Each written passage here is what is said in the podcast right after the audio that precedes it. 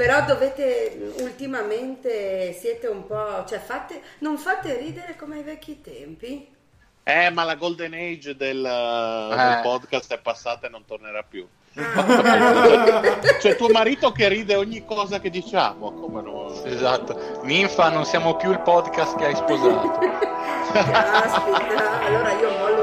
Resta connesso sul canale, sulla podcast tanto è free. Qui si parla di NBA, top player MVP Di schiacciate tipo Neil, resto in guardia Michael Kidd. Cambio vita, cambio mood, cambio stile, nuovo team Rap game, collet game, a noi ci trovi sempre caldi No fake, Omis Nella storia Barclay sono in guerra con i Warrior Proprio come Stephen Curry Gioco a fianco LeBron James Top 10 come Kyrie One shot Hall of Fame Northside Tipo i Thunder. Playmaker sto davanti. Come Tony Parker. Ho una media come Garnett. Come Boston come i Lakers. Io sto dentro nel mio posto Sold out come i Blazer Noi campioni di ignoranza Qua si beve siamo al nord. Quando schiacci sfondo il vetro Ti ricordi Michael. Mi cade Omi sulla podcast Lascia stare poi la Fox online time Già sai dei campioni dei playoff. Questo è basketball. Basketball. Questo è basketball. Basketball. Siamo campioni. Campioni. Siamo campioni. Campioni. Siamo campioni. Campioni. Siamo campioni. The Omis Benvenuti a questa nuovissima puntata di The Homies, 181esima puntata, state ascoltando la voce del Dile con me lo zio. Un saluto a tutti, a voi ma soprattutto a questa fantastica bottiglia di Cinar che sto versando completamente Vecchio nel mio cuore, bicchiere. Cinar. Eh sì, anche a te. Dito. Un saluto Fino. al Mario, viva il Cinar. Buonasera a tutti, in particolar modo a quelli che stanno attraversando tempi barbari. Un saluto al Fede, detto Conan il Barbaro. Eh, ma lui non Eh, sono, sono il Conad il barbaro. Bella ragazzi, un saluto a tutti quelli che fanno uso smodato di Viagra e quant'altro. E tu sei il primo della fila. Beh, parlavo di me, ero, auto- ero autoreferenziale. Ah, perfetto. Aspettiamo Lorenzo che dovrebbe essere addirittura d'arrivo. Eh, che è il numero due. Esatto, seriamo un attimino i ranghi dopo la mestizia dell'ultima puntata e partiamo col Get You Know Your Homies. Sì, eh, come promesso, come promesso nelle scorse settimane, ho un, un quiz speciale rivolto ai miei compagni d'avventura. Infatti, credo che insomma saranno solo loro a rispondere. Ma quindi sono il perché io- Mariolla, quella gente lì? No, tu- no, no, no, no, no, i miei compagni d'avventura nel podcast. Ah, ok. Non nella. E infatti, per una volta i ruoli si ribaltano e ho chiesto a, a dei nostri ascoltatori storici eh, di scrivere a ognuno la descrizione di un membro del podcast. E, e niente, voi dovrete indovinare quale dei nostri storici ascoltatori ha, Ha ha descritto l'Omis di riferimento. Ma soprattutto, quali sono gli storici ascoltatori? Allora, adesso c'era la proposta, volete sapere anche chi sono i sette ascoltatori o volete proprio No, provare no, a dai. fare uno sforzo di più? Boh, Dai, sono eh? i grossi, il Tozzi, l'Omi, Luca Parodi, il Parri. Quella, hai quella presi gente. quasi tutti? il, no, Geno- no. il Genova Fattone. No, allora, ve li dico allora ormai, visto che ci siamo, sono il Senior, Mm, giusto, Luca. Parodi, Alberto, Tozzi, Alberto, chiaro. il nemico giurato del Pat, l'Andrea Testa, Eh, il nemico di tutti, quello che litiga con tutti, è lui. Lomi e il dottor Grossi in quanto campione NBA in carica. Ok. Allora, allora, allora, vado a leggere la prima descrizione e riguarda, riguarda il Lorenzo. Mm. Voi dovrete indovinare quale dei nostri ascoltatori ha parlato così del Lorenzo. Ma che cazzo non posso mai sapere? Eh, per una cosa eh, ma devi indovinare dallo stile, dovresti conoscere i nostri ascoltatori. più bello. è più- Leggo il gruppo una volta al mese. Male, molto male, molto molto male. Allora, un attimo di serietà che stiamo parlando di Lorenzo che è una figura insomma elegante e di spicco. Il nostro ascoltatore di Lorenzo dice: I latini lo avrebbero detto esquisitus. Nel suo immediato futuro potrebbe essere un nuovo Paracelso.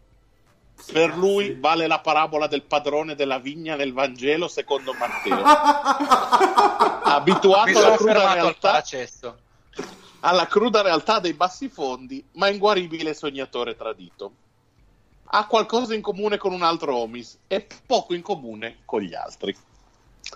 E questo era Ro- Lo- Lorenzo, secondo gli occhi di un nostro Eh, ascoltatore. non è facile. Però eh. io sono curioso sull'ultima parte. Che cosa avrebbe in comune con un altro Deomi? No, e con attenzione, tre- perché questo ascoltatore ha, tra parentesi, ha spiegato anche le cose. Ha detto quando poi riveli c'è anche la spiegazione. Quindi, Oh, comunque penso che sia il più bel get to know di sempre questo. Chiamato in causa il nostro ascoltatore quindi è top. Per me Poi- posso- Eh, voi te volete dire subito o volete Sì, ascoltarli sì, tutti? secondo me sì, così ti segni volta per volta, se non un casino. Allora, io dico il senior. Ero tentato anch'io dal senior, ma voglio allora fare un pochino il diverso. E dico l'Alberto. Allora, Ok, Fede? allora, perché lo- il- l'Omi, l'Omi non è in grado di scrivere certe cose, quindi lo escludo a priori. Beh, se c'era tipo farei un'analogia, era Omi. Eh, non c'era però. Eh, non c'era. Boh, io provo a dire il Tozzi per cambiare. Tozzi. Tozzi, va bene. Poi, poi, poi andiamo avanti e abbiamo, e abbiamo il buon Marione. E qui è un po' più stringata la descrizione e il nostro amico dice il peggior tifoso dei Kings che io conosca, ma fortunatamente è anche l'unico. La barba è alla James Harden, il talento alla Anthony Bennett. Ultimo nelle presentazioni e forse anche ultimo nella vita. Però è un nemico del Pat e questo vale più di tutto. Eh beh, direi la della testa qua. Eh, Anche secondo me l'Andrea Testa. Anche secondo me l'Andrea Testa. onore e gloria. Tutti con l'Andrea Testa. Sì, onore e gloria. È davanti alle mie... Anche se io metterei una postilla sul Tozzi a questo punto. Ma dai, dai. Cosa, Andrea- eh, zio, Eh, Andrea l'altra, Testa. l'altra opzione è il Tozzi, secondo me. Sì, anche testa secondo tutti me. quanti, va bene, Dai. dai. Andiamo avanti e ora tocca, tocca, tocca eh, al maroccano. Aia, Ok. Come avranno preso i nostri ascoltatori la di partita? Andiamo a scoprirlo. Il maroccano più integrato e odiato del nord-est Italia, uno degli uomini fondatori del podcast. Da mesi ormai ha fatto la fine del PAP, ovvero desparecido. Non Desaparecido. desaparecido. Desaparecido, despacito. Ho letto male, colpa mia, colpa mia, colpa mia. No, perché se era era scritto così era l'Omi e non è desaparecido. Probabilmente per evadere le tasse, aggiunge questo ascoltatore. A proposito, si narra che abbia aperto un'attività culinaria, produzione esclusiva di tagine, di, squa- di scarsa qualità tra l'altro, alle isole Figi. Di basket non ci ha mai capito un cazzo e nessuno, sin dagli albori del podcast, ha mai dato davvero importanza ai suoi pareri cestistici. Uno slogan. Eddie torna, anche se stiamo bene senza di te. Uno ascolta- un ascoltatore affezionato. Tozzi. Io dico il Eh, non lo Tozzi. so, è difficile questa, eh, ragazzi. Perché c'è un insieme di grandi verità. Io dico Alberto. Tozzi a ogni cazzo di risposta. Io dico Alberto.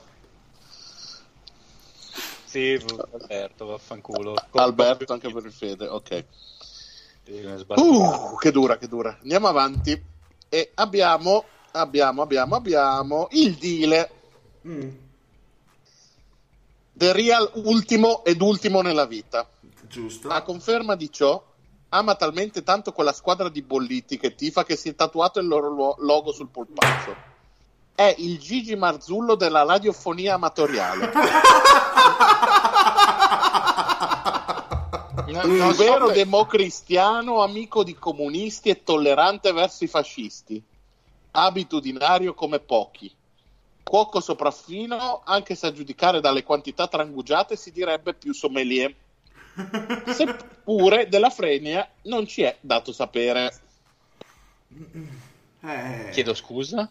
Della fregna non c'è dato sapere. Sei un buon gustaio della La fregna. No, ma Eh, il Marzullo Eh, mi lascia un po' basito. Io escluderei Lomi a questo punto. Tozzi. Allora, Dile dice Tozzi. Chi è rimasto? Io dico Alberto. Allora, lo- nomi no, zio, l'avevi già detto, Ah, Alberto. allora, allora l'Andrea Testa. Già detto. Testa. No, no, no. No, hai già detto anche quello. Vedi?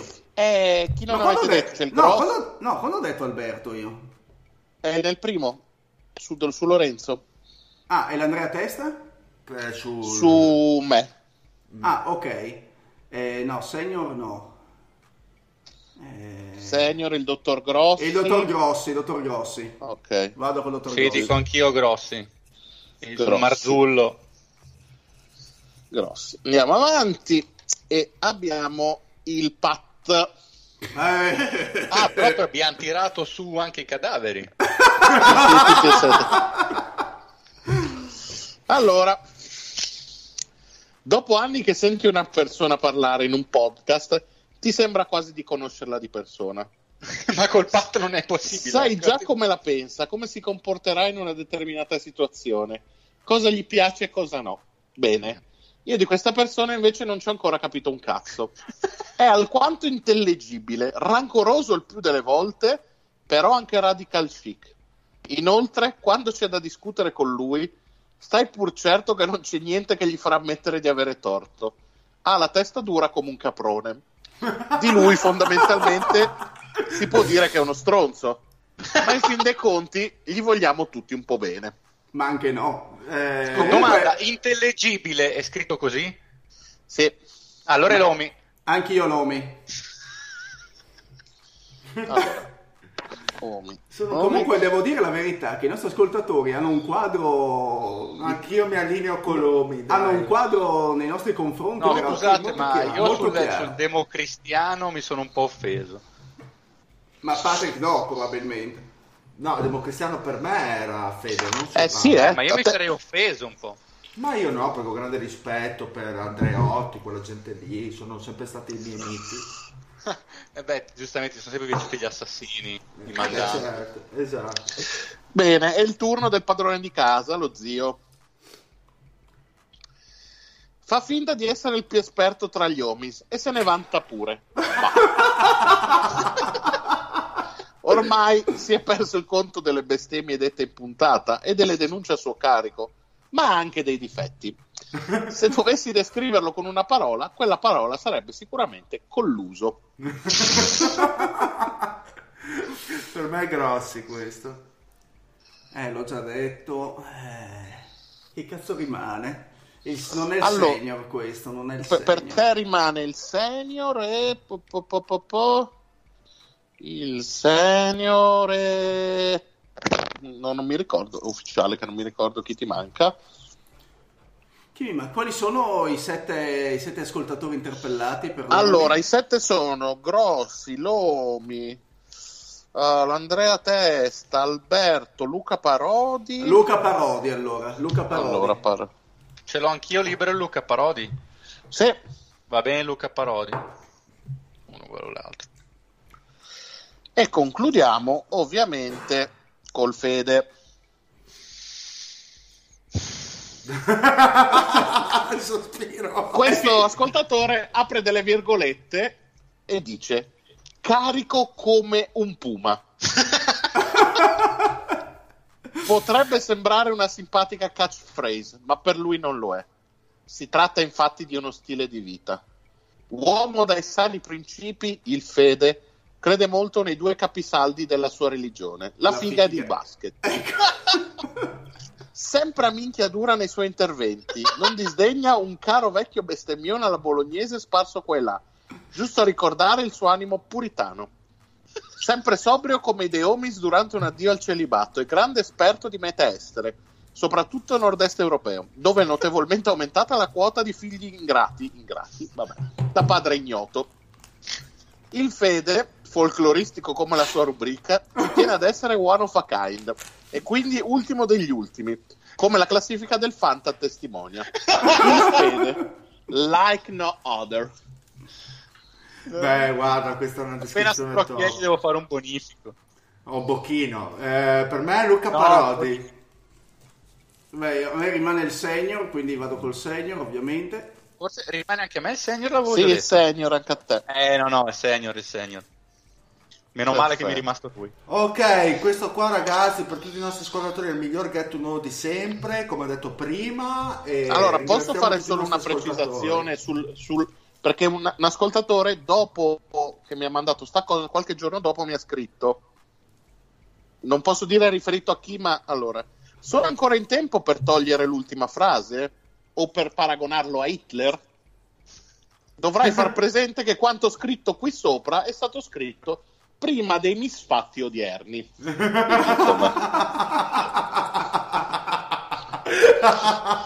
Quindi, insomma, chi legge il gruppo sa. Perfetto, perfetto. Una rata di deficienza. Allora ragazzi, tra tre giorni c'è la deadline, quindi diciamo che nei prossimi giorni se si dovesse muovere qualcosa, qualcosa dovrebbe anche un pochino emergere. Noi faremo un paio di considerazioni e mm, ovviamente saranno tante considerazioni a vuoto, tante fanta trade e qualcosina è venuto fuori, è emerso, adesso cerchiamo un attimo di fare la quadra. Allora, di tutti i rumors che si sono... fa- partiamo con una domanda giusto per scaldare gli animi. Di tutti i rumors eh, che sono venuti fuori questi giorni, quale secondo voi è il più probabile? Quale l'avete letto? Avete detto sì, me lo aspetto, ci sono delle buone percentuali perché avvenga? Non so, Mario. Parto o dicendo che tutti quelli che ho sen- parto dicendo che tutti quelli che ho sentito sono talmente irrilevanti che non saprei dire qual è il più probabile. Forse Kennard da Phoenix. Sembra esserci interesse.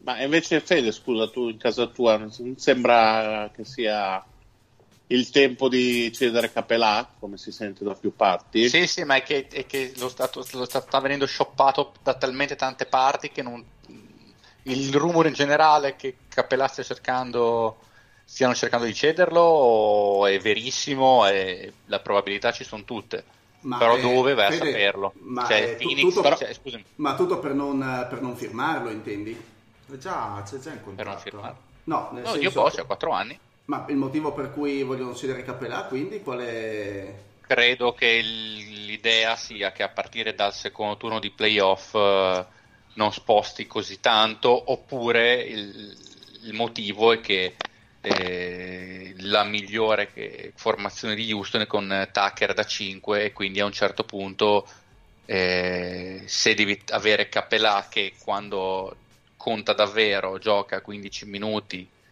18 minuti di media tanto vale che cerchi di darci Beh, ehm, Ma questo in una guardia un'ottica, un centro questo Beh. in un'ottica playoff, chiaramente, ma... eh, Certo, beh, ma d'altronde è, l'ultima- è l'unica cosa che conta alla fine. D'altronde il, eh, c'era stata l'offerta da parte di Houston, giustamente rifiutata da parte di Brooklyn, di Capelà per Jarrett Allen e Torian Prince. Che mi infatti quella piaciuto per dire, Vabbè. eh, nel- mentre che stavate parlando, pensavo appunto che è l'esempio massimo di ciò che vogliono fare Ah, Houston, sì, nel sì, mi senso sarei il basso. Jared, Jared Allen eh, lo vedono con un eh, ampio spazio di, di miglioramenti più che probabilmente Capelà e più si prendono un Prince che male non fa come 3D visto che comunque siete corti Ah, ma a noi manca chiaramente la risa di tre anni fa.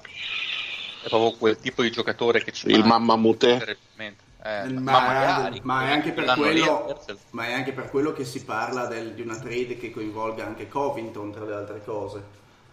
Eh, ma Covington a Houston eh, per me non ci va. Ha tutt'altri suitors all'interno della Lega, secondo me. Non, ne non abbiamo. È diffi- Poi si sta parlando di trade a 4 che coinvolgano i Boston Celtics, City Walls, eh, gli Hawks, eh, i Rockets, però non ci dovrebbe essere Covington in direzione Houston in queste, in queste trade. Quindi stiamo veramente a vedere. Invece un altro nome abbastanza caldo è quello insomma, di un amico del podcast, ovvero il D'Angelo Russell, che basta viene messo un po' come il prezzemolo ovunque Oh, da tutti gli insider. capire- Sì, bisogna capire, viene messo ovunque, bisogna capire quante di queste cose sono vere lato Golden State.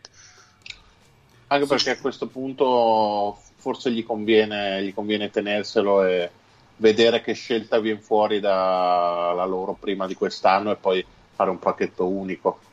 Sì, sì, anche perché non è che le trade, le, le protesi di trade, per non dire le ipotesi che ho visto in giro siano così esaltanti, cioè si parlava No, loro di New York, aspettare, cioè, esatto, sì, si parlava di. Tichilina, esatto, parlava di Tichilina con eh, tipo Bobby Portis, che insomma abbastanza Secondo me se marciume.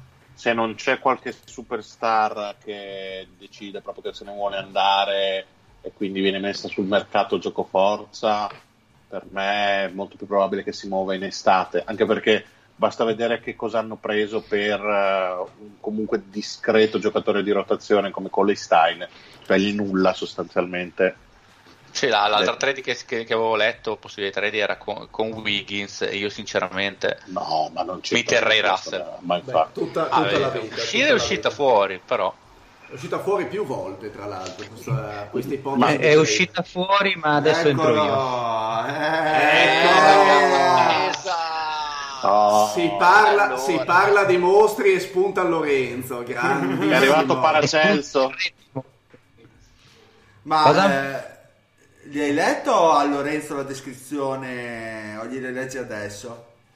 No, fine sì. puntata così prova a dare le, le soluzioni. Dai. Ok. No, ma guardate, stavo pensando, perché, perché mi preme questa cosa del get to know. Io stavo pensando a fine puntata di uscire quando Mario dava le risposte, di rientrare dopo, così almeno me mi riascolto la puntata, me lo faccio completamente in blind.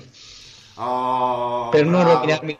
Vedi, Lorenzo è sempre una spanna oltre noi. Era presente la E non sa di giustizia cosa fatta parla, tra l'altro. Get to know? Eh sì, ma non sai di cosa parla, cioè, quindi avrai una do- sorpresa incredibile. Ah, teniamo la sorpresa Sì. per eh, la fine del... Per... Sappi solo che viene nominata Superga più volte. Finiscila, sei pesante dopo un po', zio. Ma mi Eh, piace, mi Tony, sembra di piace. quella, oh. Mi piace, mi piace. Eh, vabbè, lascialo sta- lasciatelo stare, sto povero ragazzo. oh. Ma de- bisogna forgiarlo, che è ancora debole. Eh, Lorenzo, parlaci della, della trade deadline di New York, spumeggiante che si No, prospetta. eh, allora, eh, per farti un rapido recap, Lorenzo, ho chiesto ai, no- ai nostri Grazie.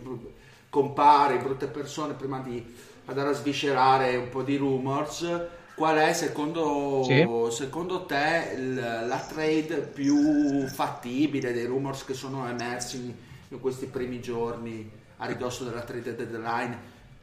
Hai letto qualcosa che hai detto sì, si Eh, può fare? Sì, è plausibile. Io, io ho letto tanta robaccia in casa da me e spero che nessuna sia vera, perché è la volta buona che il tu. sarebbe un'aria non... Cosa? spacchi tutto. No, no, mi butto direttamente nel poke. Fino adesso ha un'aria un po', un po' putrida, un po' schifosa, però se arrivasse Russell Fai potrebbe essere la alla mazzata. di-. Ecco, esatto, esatto, esatto, esatto. Una rovina del genere per rimanere in tema. Da altre parti eh, di Bill non si è più sentito niente, anche se a quanto pare è abbastanza così alterato sia per la non convocazione allo Star Game sia proprio per tutto il sistema. Love anche lì fino a tre settimane fa sembrava dovesse, cioè sembrava sicuro partente. Io non ho più sentito niente di Love, non so se ne avete parlato. Eh, altri, non- cioè, mi, mi sembra. Esatto, mi sembra abbastanza morta come trade deadline. Si è Cioè, raffreddata, eh, poi alla questione dei love. sono, chi, sono le squadre disposte a spendere adesso? Cioè, veramente a privarsi? Perché mi sembra che anche la stessa Houston eh, o, o Boston, che comunque Boston ce l'avrebbe anche le scelte da mettere sul piatto, siano un pochino ingessate. Onestamente, sono uscite anche tutte quelle voci su Capelà. Le ha dette Voce, quindi comunque un minimo di autorità le hanno. Però mh, non so se te ne ha parlato il Fede sicuramente. A me non mi danno tutta, tutta questa idea di, di forza, cioè mi sembrano delle notizie buttate lì per dire guardate ci siamo anche noi in questo momento, Mm. eh, in un momento Vabbè, in cui magari Capelà- il mondo sia del basket Capelà c'ha il, il cartello Vendesi ormai da un anno e mezzo a questa parte, quindi non ci sorprendiamo neanche di tutti questi rumors ormai, no? Ma anche lì, io non capisco perché Houston lo voglia così mandar via sto Capelà. Che magari Guarda, nelle situazioni... Come dicevo prima, trattate- Lorenzo, non è che voglia, Eh. voglia, è che è l'unico trade chip che hai. Cioè, o la minestra o salti dalla finestra, non, non c'è altro. E visto che comunque ai playoff te la giochi con eh, 35 minuti di, Capelà, di, di Tucker da centro, diventa meno fondamentale. Tutto lì. Ho capito, ma cosa fai? Per esempio, vai gli chiedi Gordon Hayward Ah, e, e fai quello Lo che so. hai chiesto a Brooklyn e che ha rifiutato, gli- che ha chiesto, hanno chiesto Jarrett Allen e Torian Prince e giustamente Brooklyn, come dicevo prima, ha rifiutato. Sì, eh, Però l'idea, vedi, è, proprio- è chiaramente quella. Esatto, no, però anche lì per fare un attimo un mega riassuntone.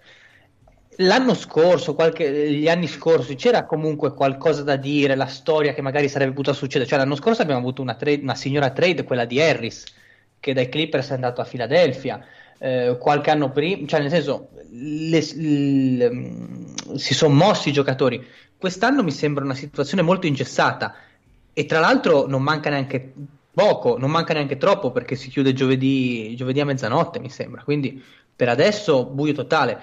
Mm, Forse si muoverà qualcuno di marginale. Io continuo a sperare che si muova Morris per una prima protetta top eh, 29 per dire, però la vedo dura. Cioè, non, non- non- vedo il materiale. Cioè, secondo me non siamo in un momento storico, sia per contratti che per situazioni anche delle squadre, sia est e ovest, per cui eh, una voglia andare all-in per certi versi Ma il problema, compromettendosi. il- Perché... il problema è anche un po' la free agency di quest'anno che è abbastanza chiusa, non ci sono dei top target eh, in lista, quindi Esatto. anche quello rende tutto molto, mo- molto fermo perché le squadre non hanno quella urgenza di liberare degli spazi, di liberare eh, salario per poi andare a pesci grossi e chi vorrebbe Esatto. migliorarsi non ha diciamo eh, il portafoglio abbastanza gonfio, abbastanza salari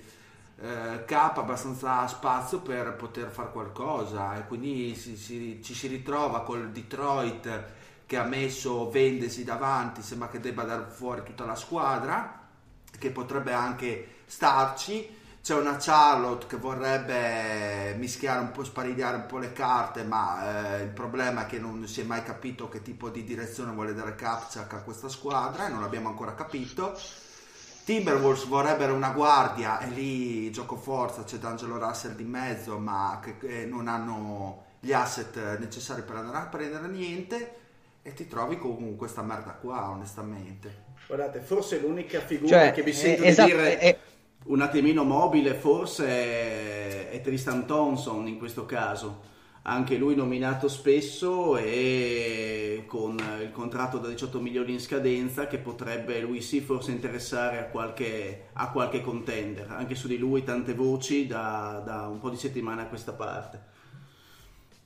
Sì, potrebbe... Cioè, se voi a, eh, a inizio, a inizio stagione mi aveste detto, mi avreste detto chi è che si può muovere in deadline, una delle squadre più papabili sarebbe stata sicuramente Oklahoma City, perché ha comunque il contratto di Gallinari che è un buon contratto da scambiare, Schroeder che comunque è giovane, anche lì è in scadenza o ancora un anno, e il materiale ce l'avrebbe avuto. Il problema è che Oklahoma City funziona talmente bene adesso, sono al 60% di vittorie, una roba del genere, che non ha senso andarli a toccare.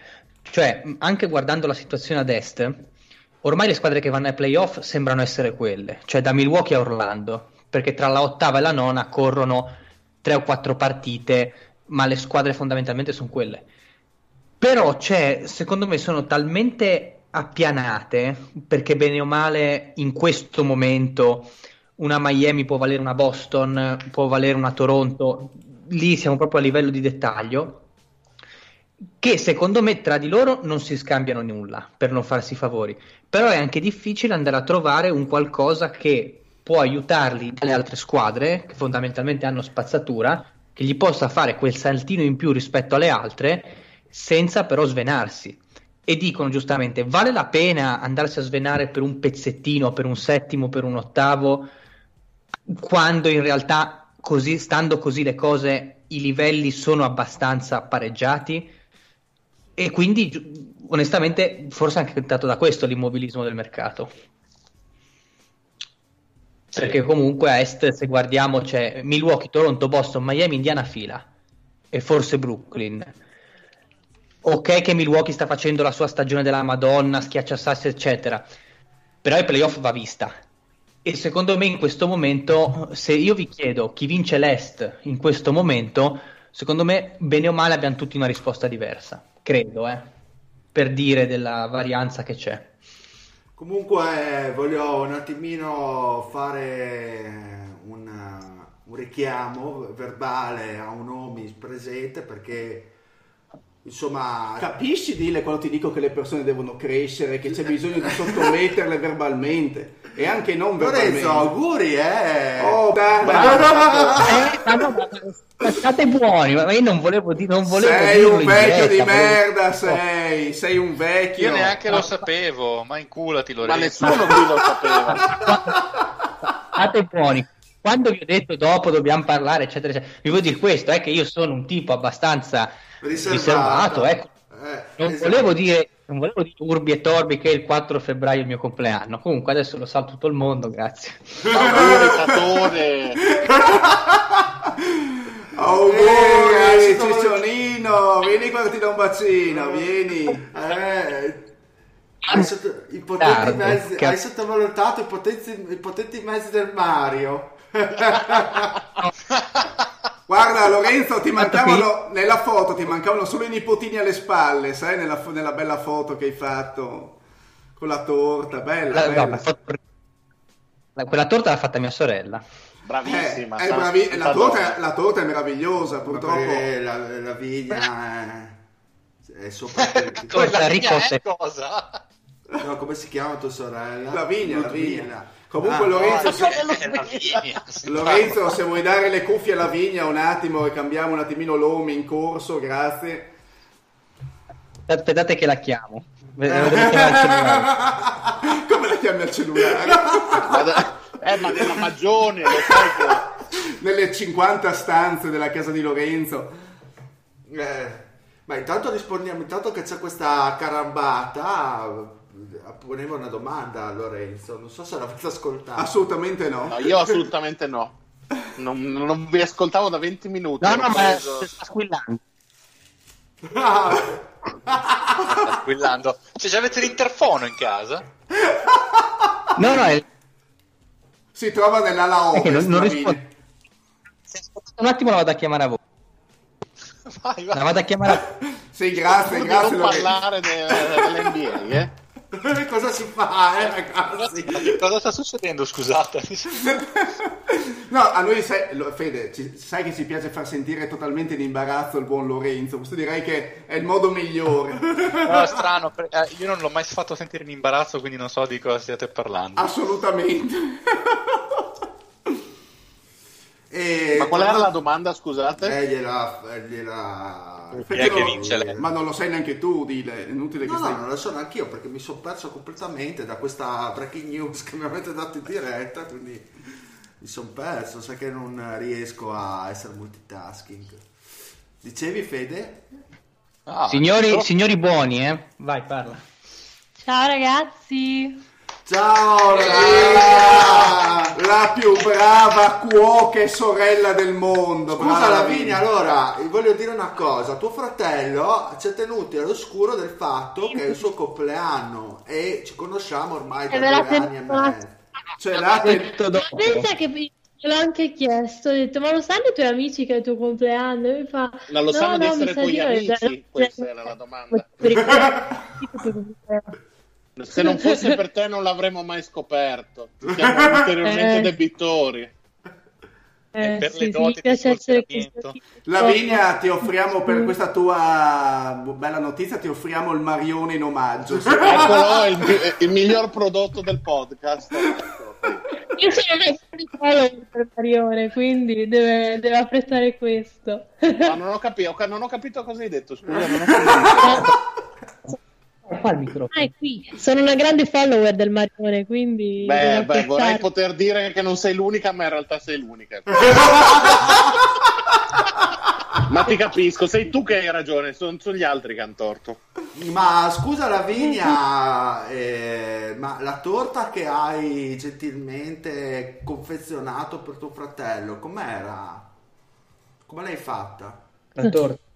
La torta era una ricotta e pere, richi- eh, ovviamente di Che orecchio. livello, ragazzi. E sì, base una sorta di frolla alla nocciola, eh, senza glutine. Ma è, Ehm, appunto ricotta e ma è la torta Beh, preferita di allora, brava. Mangerei persino la frolla senza Eh. Io mangerei, perfino la, io mangerei perfino la vigna, pensa un po' te. Vabbè, non essere greve, zio. sì, come tuo solito. Lavinia, purtroppo tuo fratello... È il solito meschino, diciamo la verità. Diciamo la verità. Vogliamo dire colluso. si accompagna delle persone di dubbia levatura morale, insomma. quindi Cioè, noi abbi- pensa che abbiamo fermato la trasmissione per fargli gli auguri e lui non voleva neanche dircelo. Cioè, che, che brutta persona. Aspettava che fermaste la trasmissione oppure gli avete Ma fatto... io infatti io non volevo fermarla, io volevo fare andare avanti la trasmissione perché sono entrato No, no, tesa. bisogna festeggiare. eh. Brava! Eh, persona assennata. Ah, esatto. Organizzate la prossima polenta e frico? Come? Invitata, non ho capito, ma sei invitata.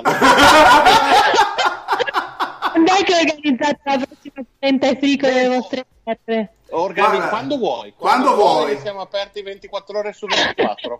Guarda, ti passa a prendere fede e vieni pure su, non ti preoccupare. No, ecco, magari li vediamo, valutiamo. Meglio in Flixbooks, forse.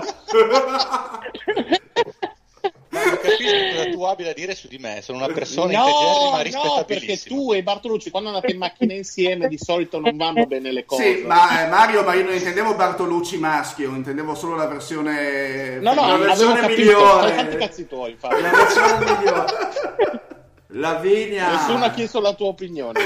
Guarda, ti aspettiamo, ti aspettiamo A braccia aperte. A braccia aperte. La prossima volta che vedi su tuo fratello, aspettiamo anche Eh, te. Eh. Mi raccomando. Ma anche se eh. non viene su tuo fratello, cioè non è una discriminante. Non sono venuta da quelle parti, quindi molto volentieri, guarda, vengo. Oh, ecco. Comunque è strano. Marione è non stra- arriva alla fine. No, è strano come Lorenzo lo sentiamo benissimo, sua sorella no. Ma perché su Sì, come se qualcuno stesse cercando di tapparle la bocca. Anche Eh, secondo me, anche secondo me. No, sì. perché su la, la, Lavinia... Eh, Io sono qua. Alle voci sono- maschili, Eh, so. Perché non devi parlare, non sputare sul microfono. Intanto Lorenzo, Lorenzo, sei molto scortese a trattare così la tua gentil sorella. Ah. Intanto ti dai un tono. Sono- eh, Non è del mestiere, quindi insomma. Vabbè, eh, ma, eh, perché Lavinia, essendo un essere superiore etereo, parla così, è in altre frequenze che non eh, prendiamo. Parla quelle- come Beatrice. Esatto, Beh, esatto. Si ha registrato. Eh? Niente, siamo spariti. Eh certo che stai registrando. Ah, no, ok, no, perché sennò avrei fatto una battuta che non Silenzio si può assenso, registrare. silenzio ok. assenso. Eh sì, vabbè, Silenzio metteremo come ospite, eh, ve- abbiamo avuto Ninfa, abbiamo avuto tantissime, grandissime personalità di spicco, metteremo anche la Vigna come ospite di questa puntata. Ovvio. Eh, Guest ovvio. star proprio. Esatto, una guest star di livello. esatto, di altissimo livello. Bene Lavinia, ti salutiamo allora, avrai qualcosa da fare perché noi parliamo di basket, non so se magari ti rompi anche le scatole. Mi sentite? Sì, adesso sì. Eh, fatti di quiz, so che ultimamente scriveva, preparava un po' alla... che aveva preparato dei quiz particolari, no? Sì, ma erano noiosissimi, cioè no, è una cosa in- inascoltabile. Quelli del Marione sono splendidi, ad esempio, ogni Mamma mia, intervento ragazzi, cost- me- È, è una Edo il Marione. Bomma! È ora di lasciare andare la signorina, per favore, che ha Eh, sicuramente cose dai. migliori. Un piacere, buon Ciao, ciao, ciao, Ciao Lavinia, buona la Continua a torta. seguire il tuo idolo. Ciao, ciao. Ciao, ciao, ciao, ciao. Lavinia. Sei porca. Avevi messo in pausa? No, scusate, mi date 10 secondi che mi- adesso so che non ci crederete mai. Ti ha Ma mi- no, senza questo beep mi, è- mi si è riempito il deumidificatore. Pensavo il, cate- pensavo il catetere io, Mario. Devo un attimo a svuotarlo. Chissà E so come che non mai ci crederete, ma è sudato vero. poco. Eh, vabbè, dai. Torno subito. Ma quindi... Eh, Se quanti- non torno entro 10 secondi, Cioè, ragazzi, vendicatemi. in tre minuti si è segato più che nelle scorse dieci settimane. Ma adesso non mi sottovalutare. Eh, Era comunque un numero molto alto le ultime tre 20 settimane. settimane.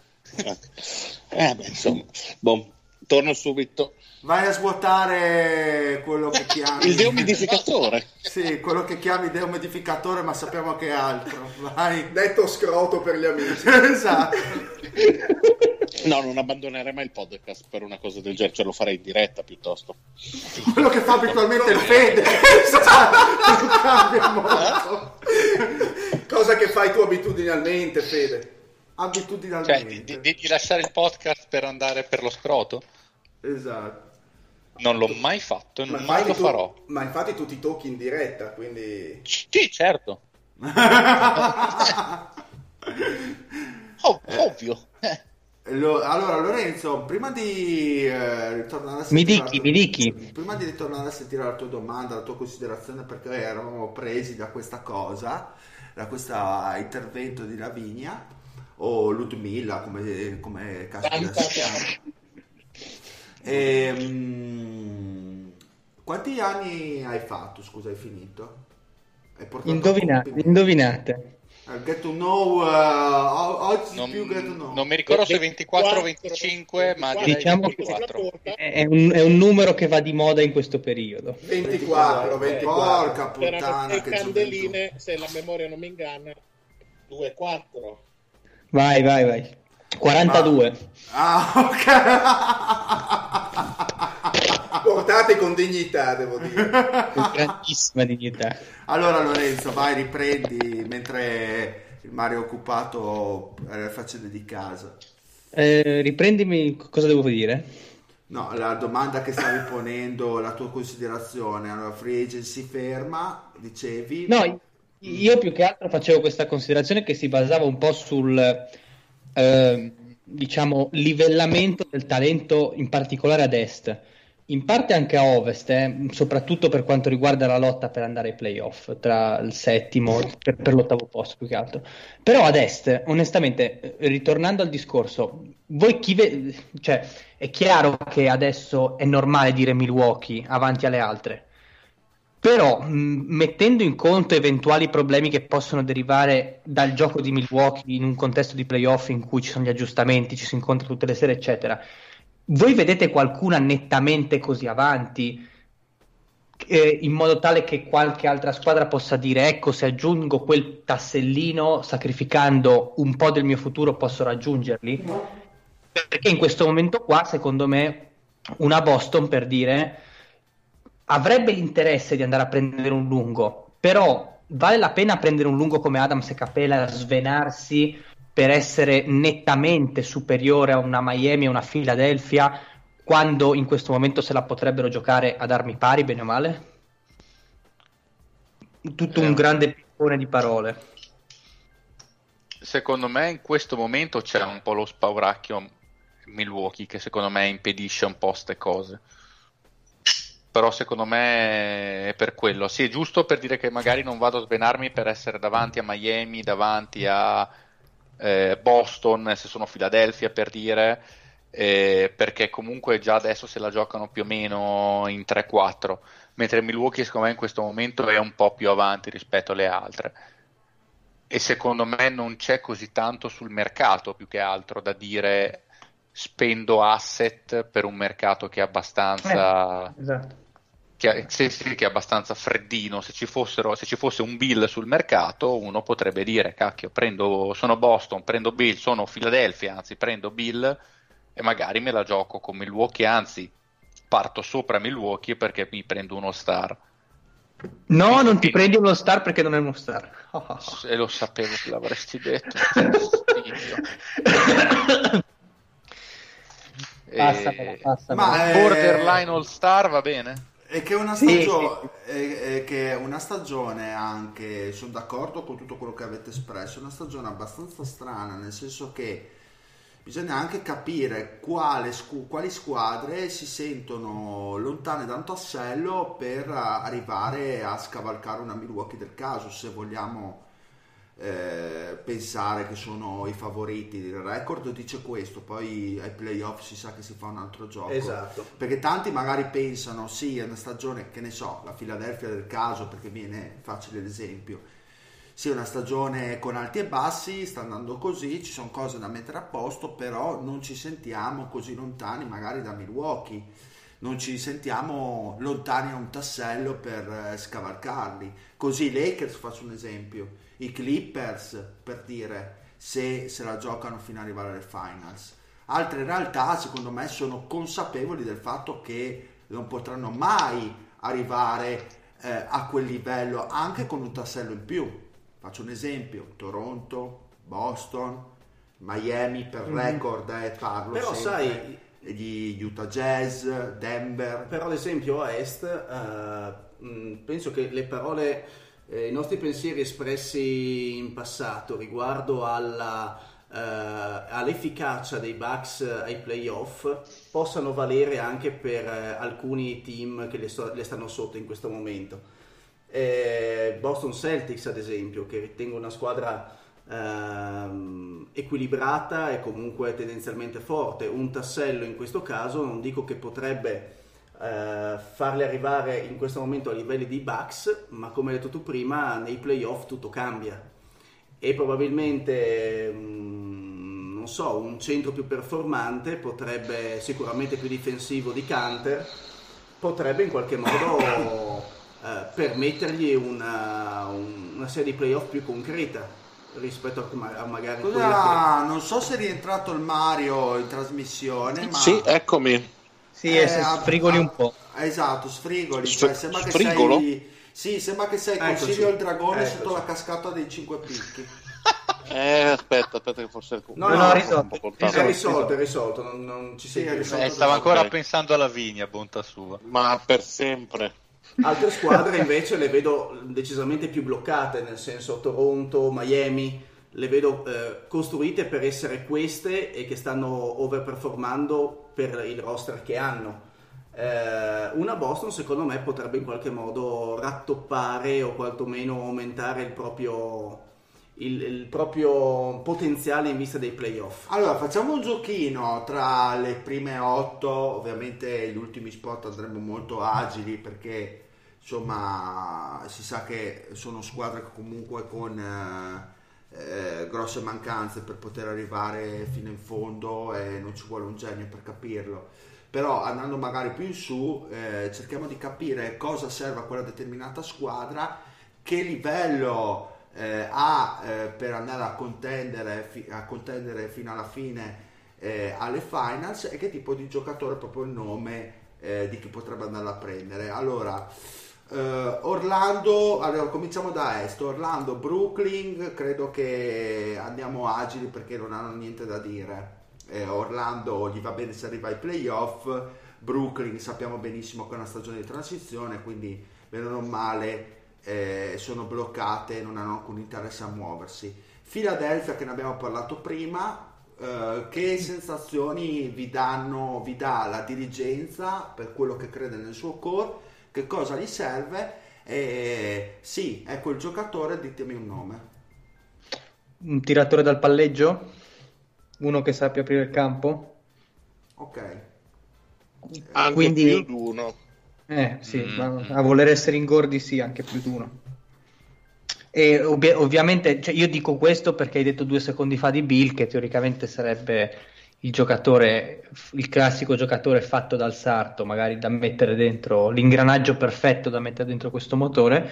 Bill ovviamente non te lo vai a prendere in questo momento perché lo devi pagare tanto e caro. E Mm, vedete, cioè, non, non c'è il giocatore che dici in questo momento posso, cioè, perché per adesso i tiratori dal palleggio che teoricamente servono anche ai Lakers si sta parlando di Derrick Rose, di più non è che si dica, non è che ci sono tutti questi grandi nomi, quindi non lo so. Voi avete qualche profilo? Bogdanovic che lo vedrei bene ovunque. Ma non a Sacramento. Eh, ma perché Eh. non gli possiamo dare i soldi? Eh, Io me lo terrei volentieri, ma eh, Bogdanovic secondo me è uno dei pezzi più pregiati secondo me, sul mercato. Anche perché appunto una guardia con quelle caratteristiche, con quella che può soprattutto portare anche del playmaking e del tiro, secondo me è merce molto pregiata. Cosa E ci vuole? Sarebbe portare- bene in tante squadre. Allora, premettendo che Bill non credo che Philadelphia abbia gli asset per andarselo a prendere, è una, un'affermazione Ma poi quest'anno non può essere scambiato Bill non può allora. essere scambiato perché aveva rifirmato proprio verso Eh, sì. novembre il No, no, ma infatti io, io parlavo come tipo di giocatore. eh. Eh, se vogliono andarsi a prendere Bogdanovic, qual è il prezzo? Ma neanche una tanto alto, credo. Essendo in scadenza, no. Eh, però boh, anche un contrattone brutto e un contrattone con una seconda però non so se hanno qualcosa del genere Te, te ti un contrattone di una seconda? io no però non mi stupirei tutto sommato se arrivate a fine mercato non trovi di meglio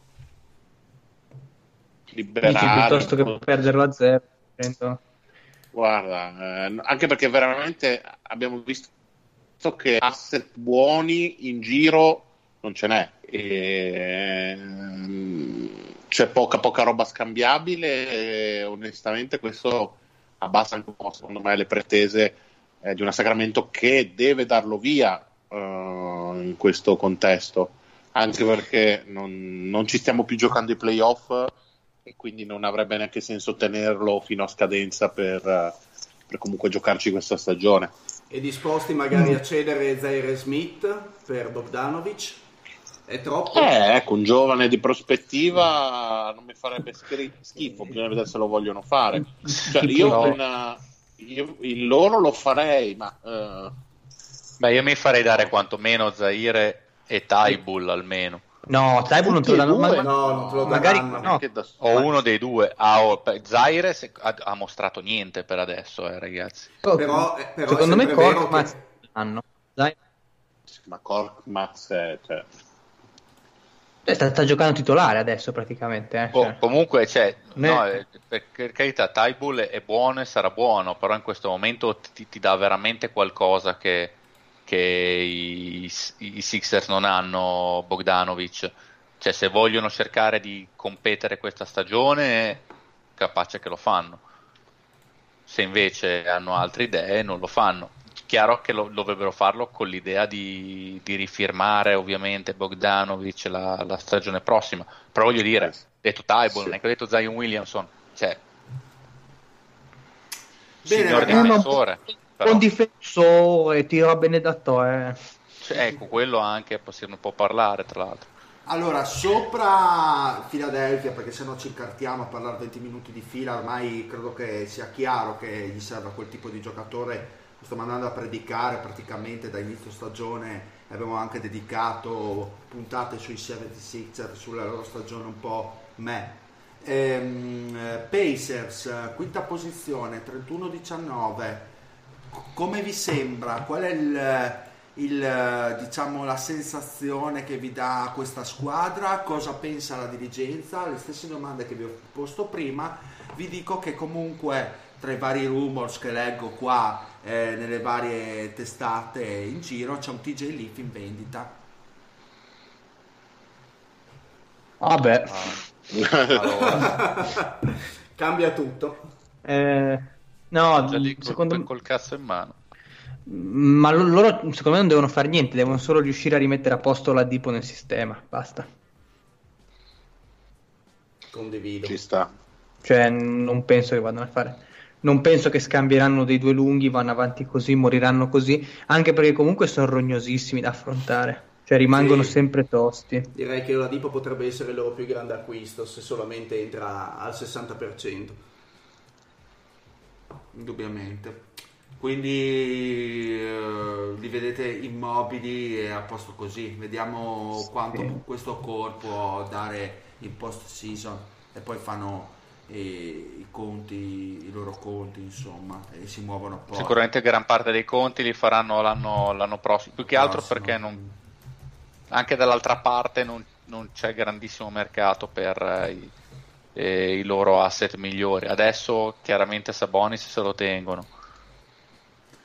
Sì, hanno ancora, hanno ancora un anno, come dici te Fede, che grandi scadenze non ne hanno, quindi sono abbastanza coperti a livello di squadra e non credo che abbiano tutta questa fretta di dire facciamo un passo indietro per migliorarci poi eh, nel, nel prossimo anno. Miami. Il silenzio. brutta gente. Sì. Ma no, eh, più che altro anche lì, Miami si poteva dire um, ai nastri di partenza, magari devono smazzare via Dragic. Dragic sta facendo un'ottima stagione da sesto Sì, uomo per dire, quindi non Ed è- avrebbe senso. Ed è anche possibile che possano tenerlo per cercare poi una rifirma a un salario più basso a 33 anni ormai. Esatto. Spalmato su più anni, eccetera, eccetera. Esatto, eccetera. esatto. Sì, dipende Quindi- se vuole rimanere a Miami, se vuole incassare qualche soldo in più.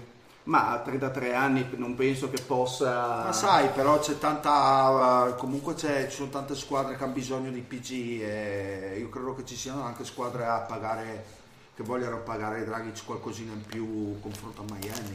Non credo che abbia mercato zero quest'estate, almeno questa è la mia impressione, poi oh, può essere tutto. Vedo dei Miami abbastanza inghisati a livello di, di salari. Ma poi sai, le- eh, i, i risultati parlano da sé. Cioè, eh, Mario, hai ancora il problema di fruscio, sai? Non so cosa sia, non so se ti puoi abbassare il microfono, non so. C'è comunque. Ok. Sembra- Sparito. Sì, sembra sparito. Perfetto. È rimasto solo il fruscio e Marino se n'è andato. Esatto. Ehm, loro hanno comunque delle player option di, di Olinik per dire da 13 milioni E e James Jones da 16 milioni. 16, 16. Sì, come, come li vedete? A parte Dragic che comunque siete d'accordo con me, insomma ha ancora mercato lo sloveno.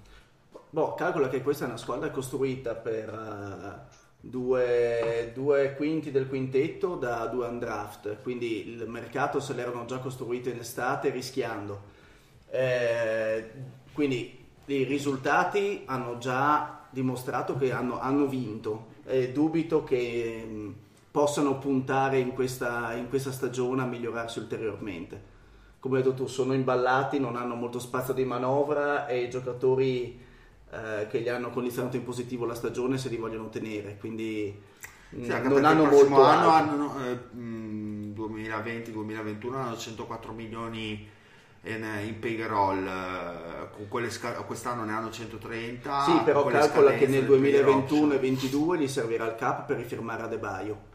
E sicuramente Eh, si becca al massimo senza troppo, e, e quindi problemi. non hanno grandissimo spazio per poter fare una firma importante ora. Eh, questo è il mio modo di vedere. Ma penso che sia abbastanza il sentimento di tutti noi.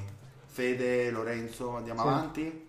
Sì, Eh, sì, sì, Sì, sì, sì, ma- sì, sì. Ok, Cioè, c'era anche Meyers Leonard che è puro pattume e loro sono riusciti a dargli un senso Esatto. per un'altra scadenza. Arriviamo ai Celtics, eh, citati prima, che, co- quali sono le vostre sensazioni a riguardo della dirigenza, se si sente lontana o meno da un obiettivo grosso da scavalcare i Bucks in questa corsa a est, cosa possono, potrebbero fare. Credo che la grande mancanza eh, dei, dei Celtics sia un centro che comunque eh, l'abbiamo detto noi, ma anche il bostoniano per eccellenza il Tozzi ormai va a predicare da inizio anno, quindi Quindi, Quindi- devi trovarti un corpo esatto da mettere in area. Che, boh. E secondo me lo trovano meglio in estate che adesso, però. sì, ci sta. La questione è che secondo me hanno un, eh, un Anche core perché- comunque definito. Esatto, bravissimo. Cioè, nel senso, quelli che ci sono quest'anno ci sono tutti l'anno prossimo. Forse Canter se non conferma la player option, perché Hayward comunque rimane. E Penso. quindi secondo me non ha senso andare a rischiare di far puttanate. quindi vai agile. E tra l'altro questi Celtics hanno per il 2020-2021 141 milioni di eh, payroll, eh, quindi direi che sono No, no, esatto. loro Cioè, sono quelli, non, non hanno scadenze praticamente. molto molto complessa la situazione, insomma, anche per andarsi ad accaparrare un, un corpo, come diceva Lorenzo, eh, da mettere al posto di quello zombie di Canter o l'altra gentaglia che hanno. Cioè, insomma. l'unico peccato per i Celtics, per certi versi, è che hanno sprecato quelli che sono gli anni di rookie contract di Tatum e Brown, per certi versi, perché comunque sfruttando il fatto che Tatum guadagna delle cifre che non rispecchiano il suo valore, potevano tentare di organizzare il roster in un altro modo, però comunque erano abbastanza committati su questa forma, ecco. Basta, l'unico, l'unico problema è quello. Sì, sì. che comunque anche diciamo dove hanno più margine di manovra non si parla 2020-2021 ma 2021-2022 a meno che non ci siano delle trade incredibili di mezzo qualche magata di Ainge ma è sempre stato abbastanza conservativo eh, dove hanno 88 milioni perché ormai eh, diciamo hanno comunque Tatum da, da riconfermare in quell'anno Sì, es- E- esatto. e, e lì prenderà il massimo quindi si ritrovano comunque nelle stesse dinamiche, un po' come diceva Lorenzo. E direi che sono anche lontani, eh, secondo, a mio modesto modo di vedere, hanno bisogno di un tassello importante per riuscire ad arrivare fino in fondo. Un po' le stesse dinamiche che avevano prima, che, ha sempre avuto, che hanno sempre avuto i Celtics negli ultimi anni. Sì, sì. Sì, ah, servirebbe lo stesso Orfor che c'era due o tre anni fa, che adesso non Eh, sarebbe più. già meglio, sarebbe già meglio. Ah, gli, spo- gli cambierebbe, gli cambierebbe tutto alla fine. Sarebbero chiaramente da corsa. Eh, quindi arriviamo a Toronto, ragazzi. Credo che Toronto sia una di quelle squadre che ha sorpreso un po' tutti. E che se secondo me in dovessimo questa- andare a prendere il Maurizio Mosca ci metteremo a piangere. E secondo me in questa fase di deadline Intanto non- sono tornati 5 picchi. Marione? Come sta andando È tornato l'allenamento? Sì, come sta andando l'allenamento? Eh, Sirio sta, sta faticando un po', eh, ti dico la verità. Eh, tu sei fiore di luna, quindi. Sì, sì. La provo a cambiare, scusate. Eh, prova, dai, così ci fai compagnia. Ma secondo me Toronto è una squadra che non si muoverà assolutamente in questa deadline. Ha un sacco di contratti in scadenza e, e penserà, secondo me, in estate ai rinnovi e eventualmente a qualche O a firma. fare qualcosa, Sì. ecco. Mm, Ha 86 milioni nel eh, No, payroll più che altro 2020. dovrà rifirmare Van Vliet perché penso che sia in- sua intenzione tenerlo. Van Vliet quanti soldi chiama, ragazzi? Adesso ne prende No, 9. Bullet. Sì, c'era qualche, qualche follia che diceva che avrebbe preso 20 milioni, però anche meno, oserei dire. Ma Tra non- 15 e 18? Secondo me non molti meno, sui 18 potrebbe prenderne. Vabbè, se fosse per il Grossi gli darebbe il massimo salariale, bacio accademico e diritto di pubblicazione. Sì, ma sulla cappella glielo darebbe proprio. Sì, anche lo Ius Primenocchi si gli darebbe. Esatto. E, eh, siamo in contatto con i grigi in questo momento. Eh, finalmente c'è un contatto Con le eminenze del- del- grigie. esatto, del terzo tipo. Ma hai un raduno massonico alle tue spalle? Cosa succede, Mario? Ma eh, non so, ho cambiato anche cuffie. Cosa, ma Hai che un rumori sentite? della Apple che sta mostrando tutto il suo potere. Non lo so, sembrano sembra di sentire degli alieni sottofondo. Ma Eh, ma al- modificatore. succedono cose strane al confine. Aspetta, aspetta, ditemi se, se- se cambia così. Aspetta, eh, Va, fermi. Va bene, va bene, va bene, lascia. Ehm, allora, parlavamo di Van, Fl- Van Fleet eh, prima. Scusate, eh, anch'io sono d'accordo con ciò che dice il Fede, però voglio dire, Brogdon, Brogdon ha presi 20 milioni. È folle proprio che Per me Brogdon mi dà, cioè, a me Brogdon dà molte più certezze di Van Vliet comunque, se sbaglierò io. Anche nel momento in cui c'è stata la firma per Indiana, perché bisogna andare a quello che era Brogdon un anno fa e, e, e quella idea che avevi un anno fa di Brogdon in confronto ad adesso, perché magari cambia insomma la vita. Ah, secondo me lievemente, erano lievemente tanti, però comunque Brogdon mi dà l'idea di un giocatore che a presci- quasi a prescindere dal contesto comunque ti dà ti, ti fa tante cose. Ti Van mette ordine. Eh sì, sì, ti dà ordine, un tiratore straordinario, secondo me più capace di, eh, di creare più cose per sé e per gli altri a livello più alto, eh, mentre Van Vliet eh, comunque gode sicuramente di una squadra allenata molto bene, di un sistema che è in grado di esaltarlo.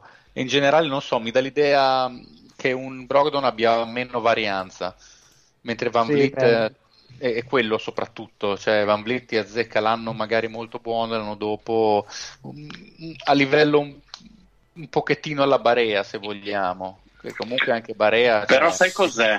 eh, Brogdon è comunque, io sono d'accordo che sia un giocatore migliore e penso che ci siano anche pochi dubbi in merito, Uh, ma soprattutto um, Van Vliet dalla sua alle finali dello scorso anno, l'esperienza vincente, quindi in fase contrattuale sono cose che i procuratori poi fanno pesare, secondo me.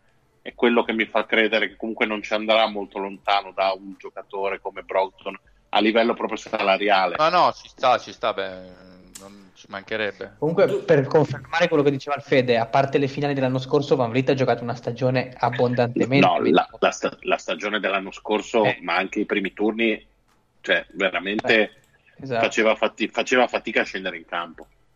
Allora, panzanata del deal delle 10.43 di martedì sera. Allora, eh, Toronto c'ha in scadenza Ibaka, c'ha in scadenza eh, Gasol, quindi il prossimo anno si ritrova con 86 milioni.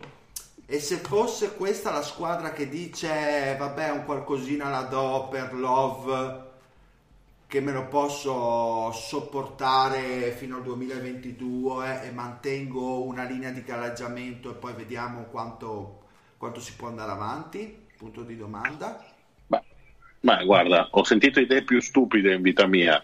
Eh, tutto sommato, se magari manchi, e mancherai perché Toronto, diciamo che la congettura alla Kawhi l'ha già avuta, eh, potrebbe anche essere una buona idea, visto che appunto il reparto lunghi andrà, andrà per forza di cose rimpolpato, bisognerà mettere qualcuno vicino a, a Siakam e anche tecnicamente non mi sembra poi così un bruttissimo fit eh, Siakam Love No, no, per niente. anzi Sì, sì. effettivamente dici tu spenderli per non spenderli andiamo sulla necessità e casualmente il lungo diciamo sul mercato è quello Ma- Mm. no, Sì. non mi dispiacerebbe tutto sommato. Ma per dire, ad- adesso non succederà mai. Voi, se fosse stato Toronto, l'avreste fatto in deadline? Cioè, dai via, che ne so, Gasol e Ibaka, tanto in scadenza te li prende Cleveland e provi a giocarti i playoff già con loro. Secondo voi era troppo azzardata come mossa? Secondo me Ma io sì. più che altro venendo dalla- dall'anno scorso anche per una questione forse tra virgolette di rispetto per insomma, i giocatori che ti hanno portato al primo titolo tutto sommato mi sembra che eh, facciano anche dell'appartenenza abbastanza un, un, un punto di forza e, e quindi non lo so, non ce li vedo ecco fare una mossa del genere. Ma è che li vedo molto in attesa, io sostanzialmente Toronto per quello credo che non si, non si muovino poi in eh, trade deadline, nel senso aspettano tranquillamente che vadano in scadenza Ibaka e Margasol e se devono muovere qualcosa confermano sicuramente Van Fleet e, e dopo vedono un attimino cosa fare insomma in anche perché gli cambia poco rispetto a quest'anno. Sì, secondo me sono in una fase in cui dicono vabbè sia Cam ci è scoppiato per le mani si è confermato eh, quello che,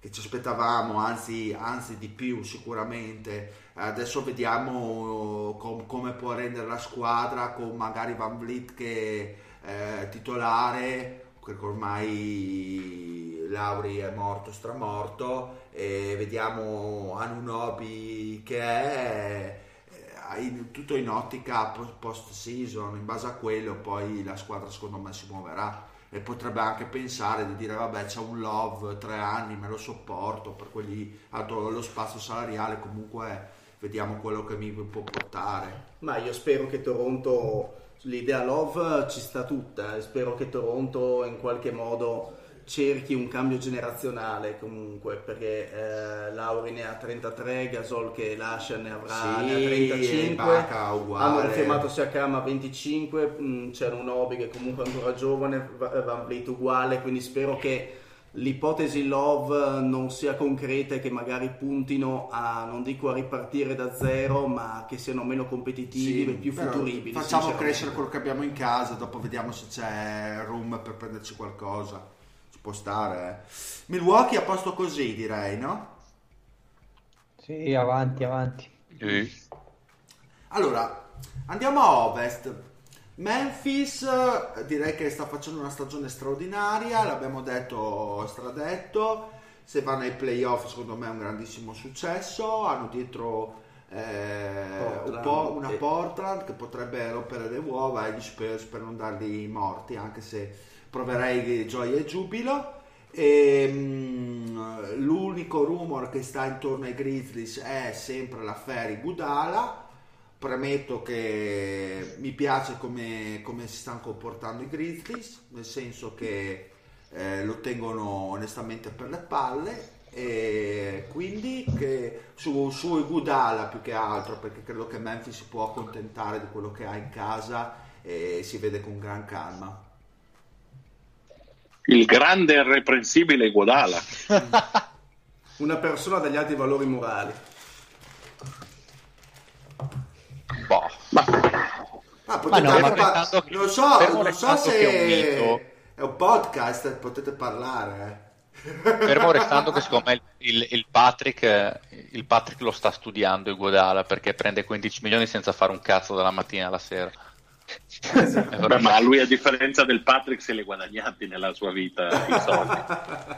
Quello, quello è anche vero, cioè, prima c'è quel passaggio che devi guadagnarteli prima, tu, io concordo con te, caro.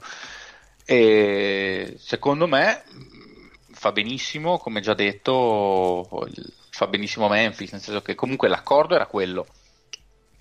Cioè, erano già d'accordo sia Memphis che Guadala che lui non avrebbe giocato per Memphis finché non avessero trovato una squadra a cui tradarlo. Detto questo, eh, Memphis fa bene a fare come cacchio le pare, io avrei anche potuto costringerlo a giocare senza problemi. Oppure non giochi, c'è problema, ti taglio lo stipendio, tanto se tu non ti presenti a giocare io non ti pago, non vedo il problema. Sono, sono, diciamo bravi loro a tenere eh, fede alla loro parte del patto perché potrebbero tranquillamente costringerlo a giocare, visto che potrebbe anche far comodo per eh, dare una spintina ai playoff. E t- potrebbe far comodo anche per metterlo per ricordare alla gente che comunque Guadala nel caso sa ancora giocare perché io comunque dalle scorse final non l'ho più visto visto che comunque non è più un ragazzino. E chissà come quanto dove come si allena vedere se riesce ancora a tenere una palla in mano a livello NBA per una squadra da playoff sarebbe anche utile saperlo. In queste condizioni non vedo ormai che, che grande valore possano ricevere per lui. Ci sono squadre disperate come Houston che vogliono ancora assolutamente mettere le mani sul Godala, io a questo punto sinceramente lascerei stare, devo dire la verità, visto che tra l'altro chiaramente un rental per pochi mesi, visto che la soglia di tornare a Golden State è ben nota. Quindi io, io lascerei stare così, eh, a meno che Memphis non sia disposta a prendere veramente pochissimo, rimarrà lì, se poi si accontentano di una o due seconde scelte, a muoverlo si fa sempre a tempo.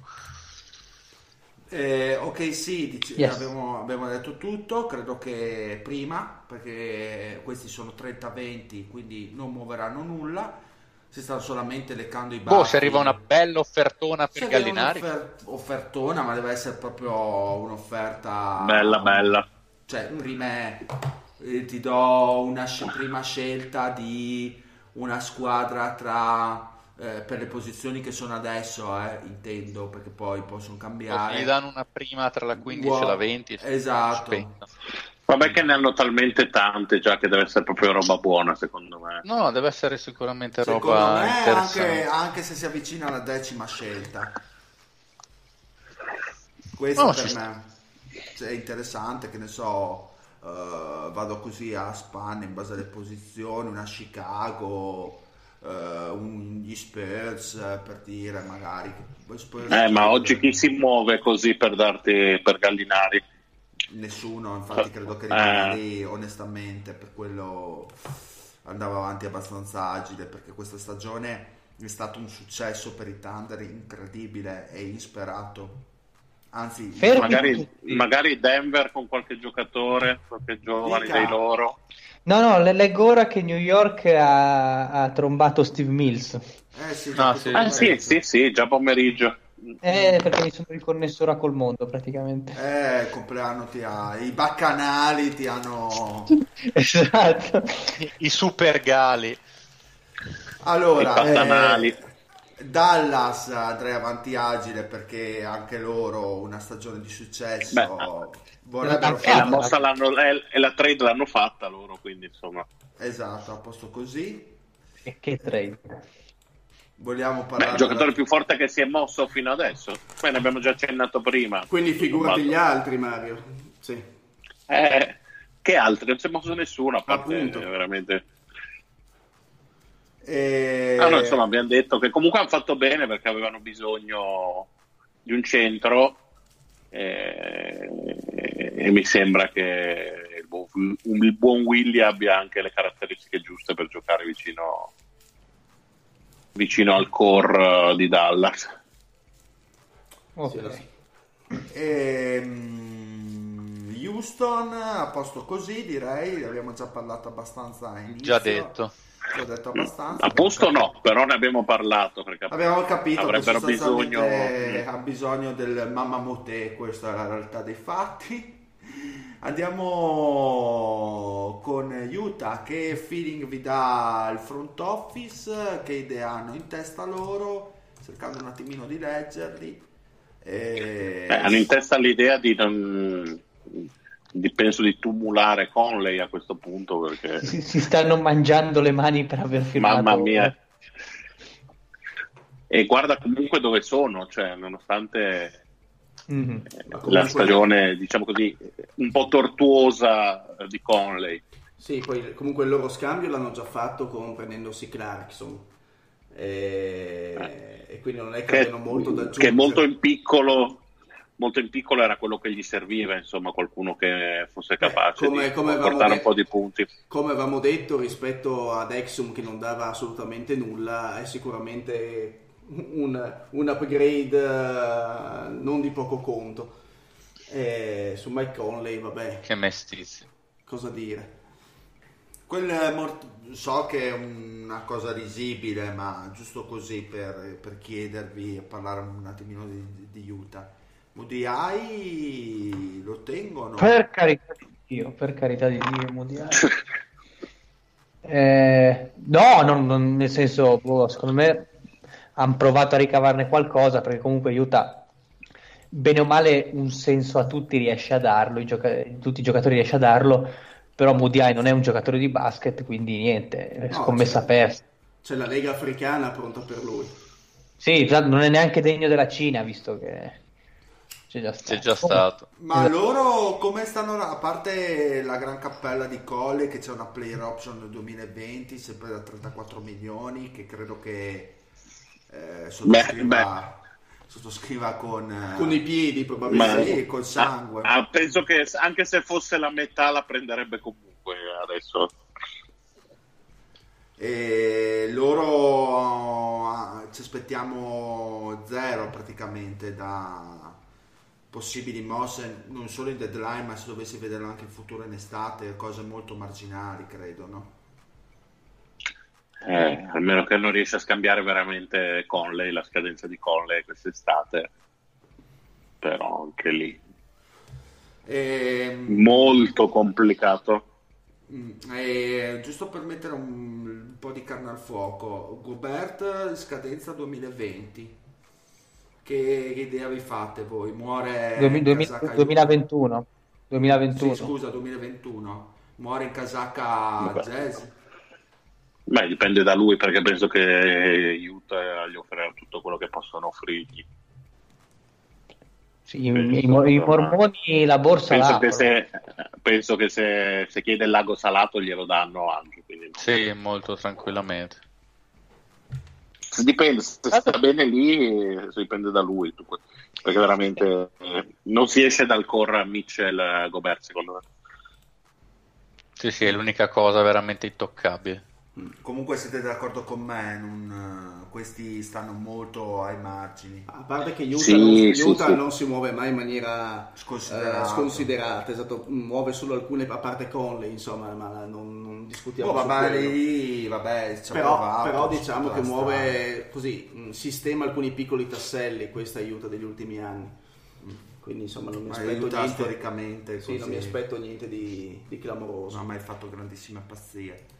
Eh, andando, andando avanti, Denver, Nuggets, anche loro, eh, che cosa vi aspettate dalla dirigenza?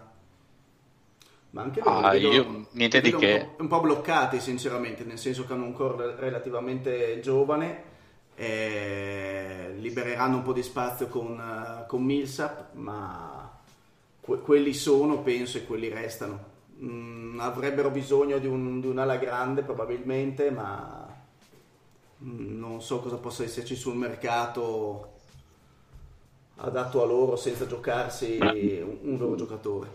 Beh, potrebbero sviluppare magari Porter alla Durant per giocare da 4. Ma quello chiaramente lo faranno. E comunque hanno preso anche Jeremy Grant, quindi almeno uno dei due rimane Sempre in sicuramente. campo.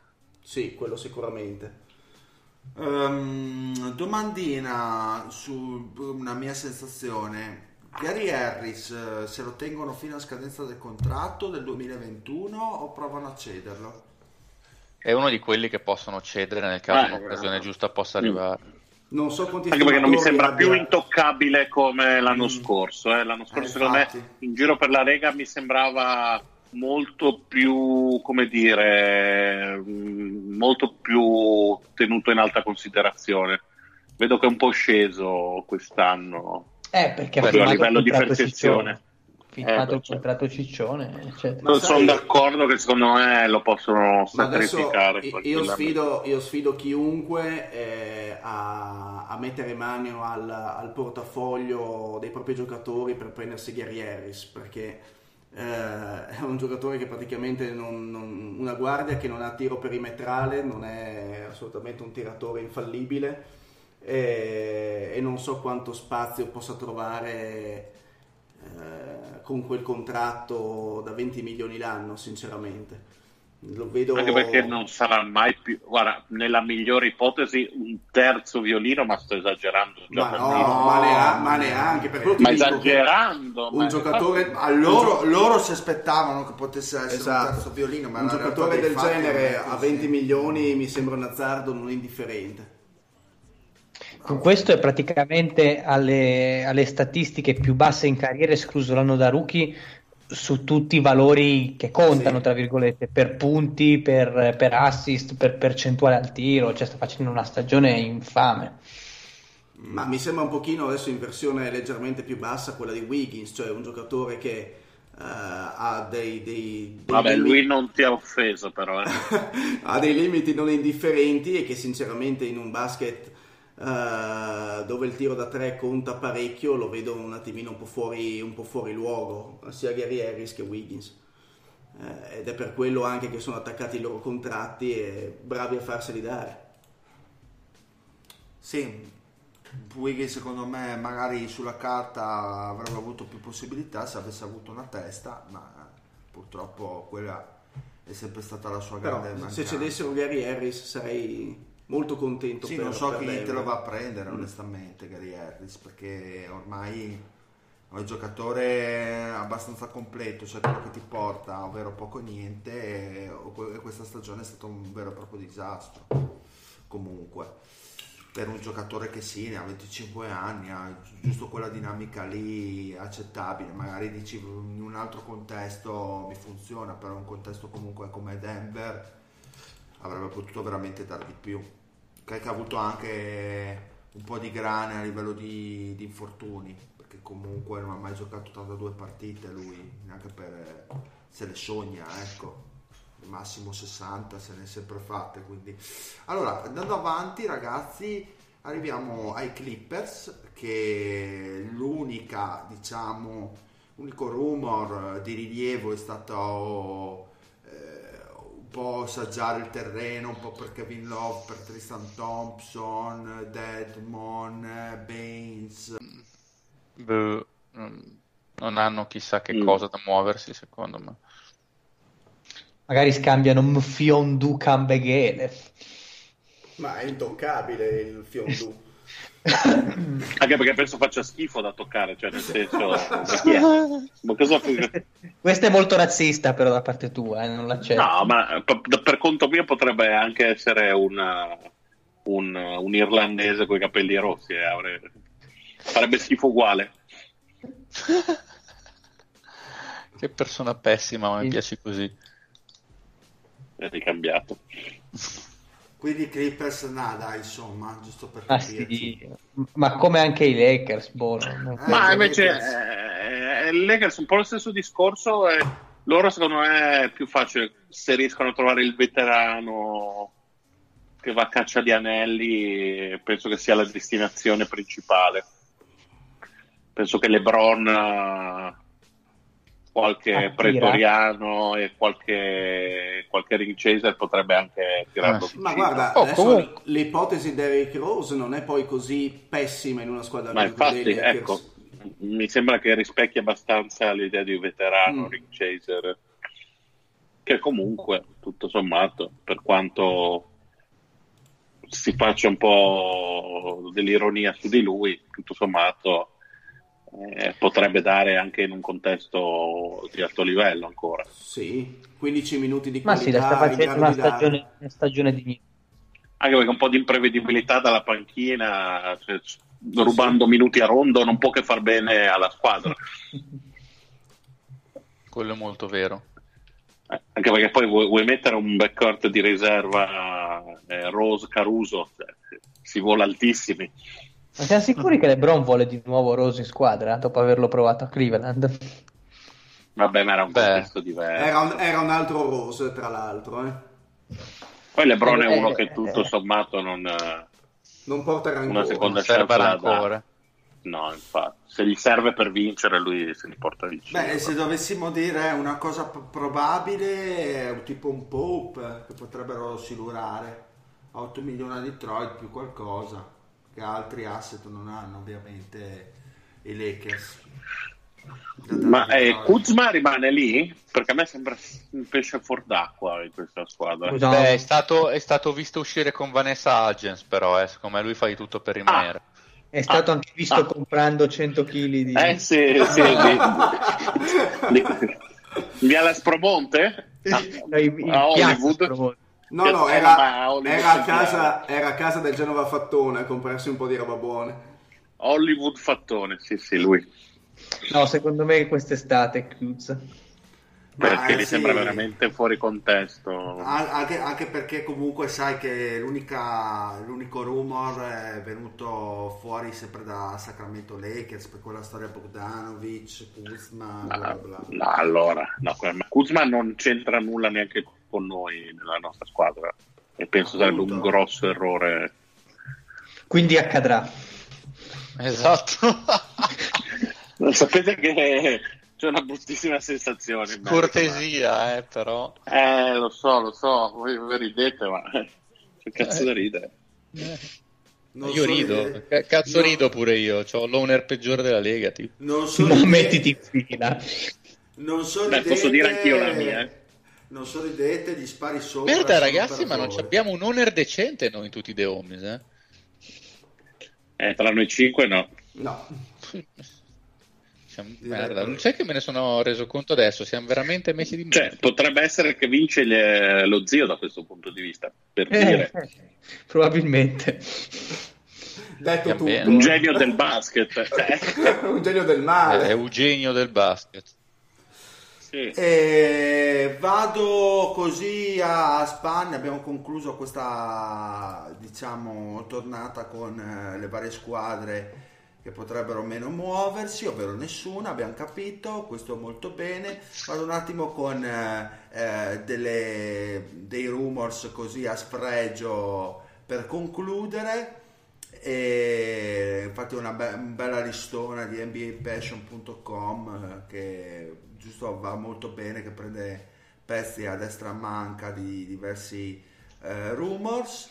Allora, eh, avevo beccato uno molto interessante. Ah sì, questa qua, eh, presa da Chris Haynes, dialoghi tra Knicks e Cavs per John Hanson. La trattativa si è raffreddata, non so per cosa. Perché Ma scusate, John Henson è ancora, cioè, ancora sotto contratto con una squadra NBA, mi prendete in giro. Sì. È uno scherzo, se è uno È uno scherzo io scherzo. non ci sto. No. Rimanendo, ri- rimanendo sempre in casa del Lorenzo, Marcus Morris aspetta di rimanere in Knicks e che la prossima estate gli venga offerto un nuovo ricco accordo pluriennale, dice Stefan Bondi. Ma, no, ma l'hanno messo sul mercato qualche ora fa. un secondo dopo. sì. Appena- Eh, Da quello app- che- appena, appena dato la l'hanno rimesso dichiarazione. sul mercato dopo averlo tolto. Tra Ma l'altro, il mercato Sham- ittico del pesce, intendi tu, forse, sì, di Genova. Allora, Shams Arania, Ecco tra qua, l'altro, X sapevo. avevo capito il Knicks eh, makes maroccano available. Eh, Knicks, Beh, no, la- la- la- l'ha detto Woj, quindi più che, quel- che quella mh, spazzatura di Bombi, lì Bondi come si chiama? Bombi? Allora, Shams Shams Arania invece dice i Knicks sono dispo- disponibili a coinvolgere Kevin Knox nei discorsi di trade con i Warrior- Warriors per D'Angelo Russell, insomma anche questa... Questa l'ho sentita anch'io, ma Nox fa talmente cagare che i Warriors hanno rifiutato. Andre Drummond, che era uno dei nomi più gettonati in questa trade deadline, sembra che eh, i Pistons abbiano fatto raffreddare qualsiasi tipo di pista, perché ormai, vabbè, anche qua... cre- voi credete che si possa muovere, sì o no, proprio secchi? Ma chi? Dramo? No, no, Dura. no, no. Dura. Un po' in scadenza così a min- proprio.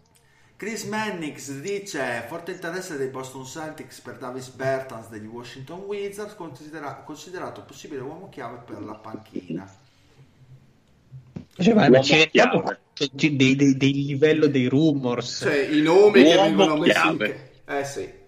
L'uomo senza una falange, uomo chiave Nel senso che verrà legato con un, lughe- un lucchetto, un lucchetto No, no, nel senso alla che fa panchina. cusotto. eh, no. Fa, fa il cusotto. Ma, ma infa- ma infatti, ma infatti ho preso questa lista di NBA Passion che tra l'altro è molto agevole questa lista appunto perché in realtà era un finale comico di questa trade deadline per i nomi riportati che sicuramente eh, sono andati a cercare però fa un po' sorridere. Continuerei mi sembra un po' mai dire banzai con i diversi protagonisti eh, elencati eh, ai Timberwolves piacerebbe Malik Beasley dei Nuggets, la pista in secondo piano rispetto a quello che porta ad Angelo Russell, dice Chris Cruz. Ma la pista di coca, ma che cosa stanno dicendo?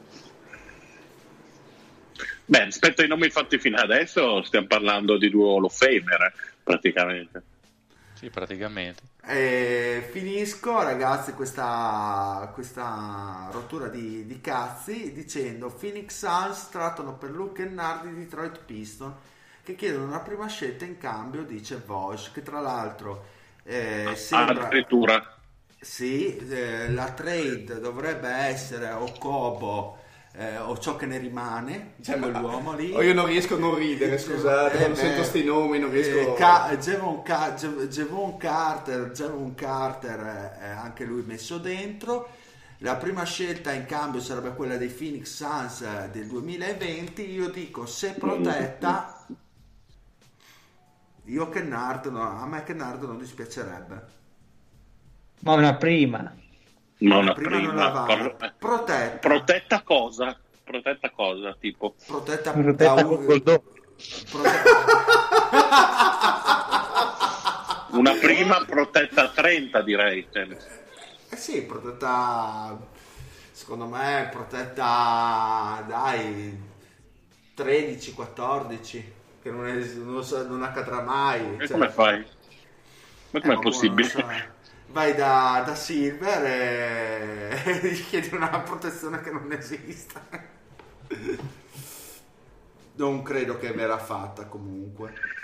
Ma è cominciato Sanremo. Ma, eh, ebbene no, sì. No, perché stavo spulciando il Twitter e mi è esploso di tutte queste stupide Eh, notifiche. beh, non me lo dire, non me lo dire, tutti sul vestito di Achille Lauro, eh. No, io c'ho quello di Diletta Leotta, per fortuna.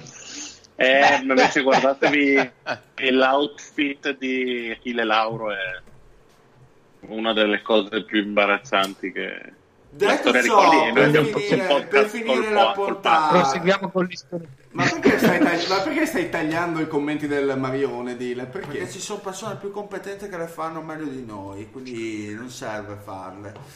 Ehm, vediamo sta diretta alle 8. Rimanda- io, io Lo sentite questo gelo che, che, che non, cala? c'è nessun gelo, in realtà alle 8 rimandata, rimandata perché rimandata? Vediamo sto Perché è un ignorante. Vabbè, non, cioè figa, non è che deve essere intelligente. anche, Allora. allora, vediamo qua alle 8. in effetti Madonna, questo- che, che mossa l'Amadeus del Dile. Vabbè, fi- finiamo il listone? E... No, è finito il listone, Eh, mi sa, È finito, sì, ho cambiato, sto vedendo Ah. diretta alle 8. Ah, in invece- momento che... eh, sì, in effetti è abbastanza Lorenzo, invece preparati, preparati sul Fantabasket che facciamo una parentesi. No, a parte te. quella stronzata lì, allora, eh, se riesce a essere eh, rapido e conciso come il Fede nei momenti di intimità con la sua donna, vorrei un commento del, eh, dei Knicks che si lurano Steve Mills. È impossibile. Faccia- facciamo la prossima. Eh, come? Allora, eh, velocissima, Eh. allo- praticamente... sì, eh, velocissima entro un Ti 10 diamo- minuti. Ma cosa 10 minuti? Cosa stai dicendo? 3 minuti per te. Ma no, dai. ma, ma no, no, eh, adesso... Lorenzo, sei già stato più lento di me. Ecco. Vabbè, que- questo non depone a tuo favore. eh. Sì, sì, ma io accetto le mie deficienze. Eh, il problema è questo, che ancora una volta mm, c'è il, eh, lo spettro di quello che è il nostro illuminatissimo presidente, capo, mm, gestore, chiamatelo un po' come volete, che è il, Cane. il signor Do- Cane, l'ingegner Cane lo chiameremo d'ora in poi, che è il signor Dolan, perché praticamente eh, Mills era un po' l'uomo che doveva un attimo cercare di portare fuori eh, la franchigia dalla palude, isolando anche quelle che erano le ingerenze di Dolan e di Perry, perché Perry è sempre stata un po' una, una- un'emanazione di Dolan, ecco, licenziando Mills, eh, il significato è uno solo, che quell'altro ritorna in campo e vuol ritornare in grande stile. Ora, se mi ritorna tre mesi e non fa casino e poi quest'estate mi porta Masai, cosa che è 5-6 anni che dice di voler fare, mi sta benissimo e va bene, accetto tre mesi di, di schifezze, tanto bisogna resistere solo due giorni per evitare che facciano cagate, che poi gli scambi non si possono più fare. Se invece Masai non arriva, ma qua siamo allo stesso discorso, e va bene lo scambio di Porzingis perché la free agency del, del, delle Eh, star- Stai calmo che ti viene un embolo, calmo. No, no, eh, no, adesso il problema è che mi stanno passando in mente adesso tutta una serie di pensieri. Il discorso è questo: Ehm, siamo a un punto in cui si fa un, un passo netto con il passato, quindi può essere la trade, diciamo, dell'anno scorso e può essere il licenziamento di quest'anno. Però se a questa trade non seguono dei fatti tangibili e seri, quindi la firma, che ne so, di Durante Irving, oppure l'arrivo di Masai, quanto è stato fatto prima non è una cosa positiva, anzi è una cosa ancora più negativa perché contribuisce soltanto ad aumentare quello che è, ad essere buoni, quel mucchio di entropia che è New York adesso. Basta, detto tutto. Non dico nient'altro per adesso. Cioè, potrebbe avere un senso. No, fermati Lorenzo, ti prego, fermati. Che se no vado a finire di guardare Sanremo. È stato, bello, è stato bellissimo, non dico più niente. Cioè, non è che... povero Lore, povero Ah. Lore. Penso che più o meno tra uno o due anni sarò anch'io con te distrutto dal mio owner. E ti, ti, ti darò ripetizioni che ci sono abituato ormai. Che vita di merda. E comunque Shannon è una capra. Bene Tifosi di- ragazzi, dovete fare il recapino e poi chiudiamo? Facciamo il recap, Lorenzo, del- della League? Ma eh, io casco dal pero, non sono pronto, aspettate che la devo Ma, aprire. se- ma non c'è niente per cui essere pronti, Lorenzo. Allora, Eh, ma sapete che a me le, le cose piace farle con un po' di labor lime. Ma stai buono. Allora, siamo arrivati alle battute conclusive della Fantasy League dei Homies. Mancano mm, le ultime tre partite prima della fase, diciamo, finale, prima dei playoff. E devo dire che la situazione, soprattutto per la, la parte alta, è molto molto equilibrata, è abbastanza eccitante. No, mi stai guardando, zio, No, come se ecci- dovessi avere Ma perché sono una- eccitato? Sono eccitato. Sei eccitato te, io sono nelle ultime posizioni. Ma no, sono eccitato perché non vedo l'ora che il Patrick venga sbattuto fuori e mh, se questo dovesse accadere veramente godrei come un riccio. E ringrazio la sua division che è piuttosto competitiva per questo. Quindi a tre partite dalla fine abbiamo una- un senior sempre, sempre in testa, sempre ficcante, eh, che domina ormai da diversi turni la Lega. E poi appunto abbiamo una serie di squadre che hanno eh, 28 vittorie e 20 sconfitte che si contendono insomma eh, le posizioni sottostanti, quindi anche per l'ingresso ai playoff. Ricordiamo che vanno le prime sei squadre di ogni conference, ogni No, conference sono- scu- scusa se interrompo, zio. Abbiamo, abbiamo 10 squadre nel range di una partita. Esatto. Perché ce ne sono anche un sacco a 27. Hai ragione, anche un sacco 27 e quindi alcune di queste rischiano di, di uscire anche dopo, diciamo, mirabolanti mosse di inizio stagione, stiamo parlando ad esempio dell'Eddy, eh, non parliamo del Marione che eh, si è giocato tutto, eh, A trade della disperazione. dimmi Mario. Sono sicuro del posto. Io sono sicuro del posto dell'ultimo posto playoff. Sono... Obiettivo stagionale raggiunto. Quindi tu sei certo perché per fortuna sei capitato in una division, in una conference piuttosto scarsa, quindi eh, dovresti essere Beh, dentro. Ma mi sembra molto ingeneroso, ingeneroso nei confronti dei nostri amici. E eh, sottolineo poi prima di parlare nello specifico le, le splendide prestazioni dei The Homies che vedono eh, saldamente all'ultimo posto gli Houston Rockets, anzi Asteroids Sì! del, del buon, del buon Fede, al penultimo la squadra del, del Lorenzo e al quartultimo i Figueira del buon Dile. Quindi direi che abbiamo fatto noi Homies una splendidissima figura. O Ma- almeno ma- uno di quei tre ha un progetto chiaro, però. eh. Sì, Sì. vabbè, io a mia difesa ho avuto una stagione sfigatissima perché quel bastardo di Kerry ha pensato bene di, di distruggersi subito, eccetera, eccetera. avevamo smesso di parlare dei Knicks. E quindi eh, per adesso diciamo che eh, sicuro è il senior, eh, la mia squadra si trova al secondo posto, i buoni Minnesota Pignarulars, e poi c'è una bagarre non indifferente che appunto comprende le squadre che vanno dalla terza alla quindicesima, cos'è, sedicesima posizione? Mi sembra. Sì, sì, sì, esatto. Esatto. Comunque, par- parlando da commissioner, io ti faccio la paraculata che sono contentissimo che il campionato è competitivo, segno che il sistema è in salute, segno che il format è quello giusto, quindi Firmerai avanti un grande contratto televisivo l'anno prossimo. Lorenzo. Firmeremo il grande contratto televisivo, stiamo lavorando per voi. Più soldi dire- per tutti, certo. Esatto. e Aumentiamo comunque- il cap. sì, sì. Sì, sì, poi ci adesso verranno, verranno fuori le porcate quest'estate, ma non diciamolo. Eh, Io e sto quindi tremando per questo stato. Preparati ad insulti e incomprensioni di ogni tipo. Però devo dire che questa, questa league si è dimostrata particolarmente avvincente e- ed equilibrata, soprattutto perché anche a livello di infortuni ogni squadra ha avuto il suo e quindi più o meno grave, quindi insomma è, è molto eccitante, un invito anche per chi magari volesse entrarne in futuro in qualche modo o maniera. È anche un invito ad infortunarsi di più, quindi, per Esatto. rendere più competitive le leghe. Esatto, Ci sta, mm, ci sta, esatto, esatto. Spacca- spaccatevi tutti. E hai qualcosa da aggiungere, Lorenzo? Eh, no, più che altro stavo guardando le strisce di vittorie, sono tutte abbastanza brevi, cioè nel senso che appunto non ci sono delle, delle squadre che dominano, che hanno ammazzato completamente. Eh, perché la striscia più, gran- più lunga è quella dei Pallas Taverix, che adesso non so chi sia, che ne hanno quattro di seguito. E mi piace molto anche il punteggio che qua eh, devo rendere omaggio al mio amico Simeone che me l'ha passato lui.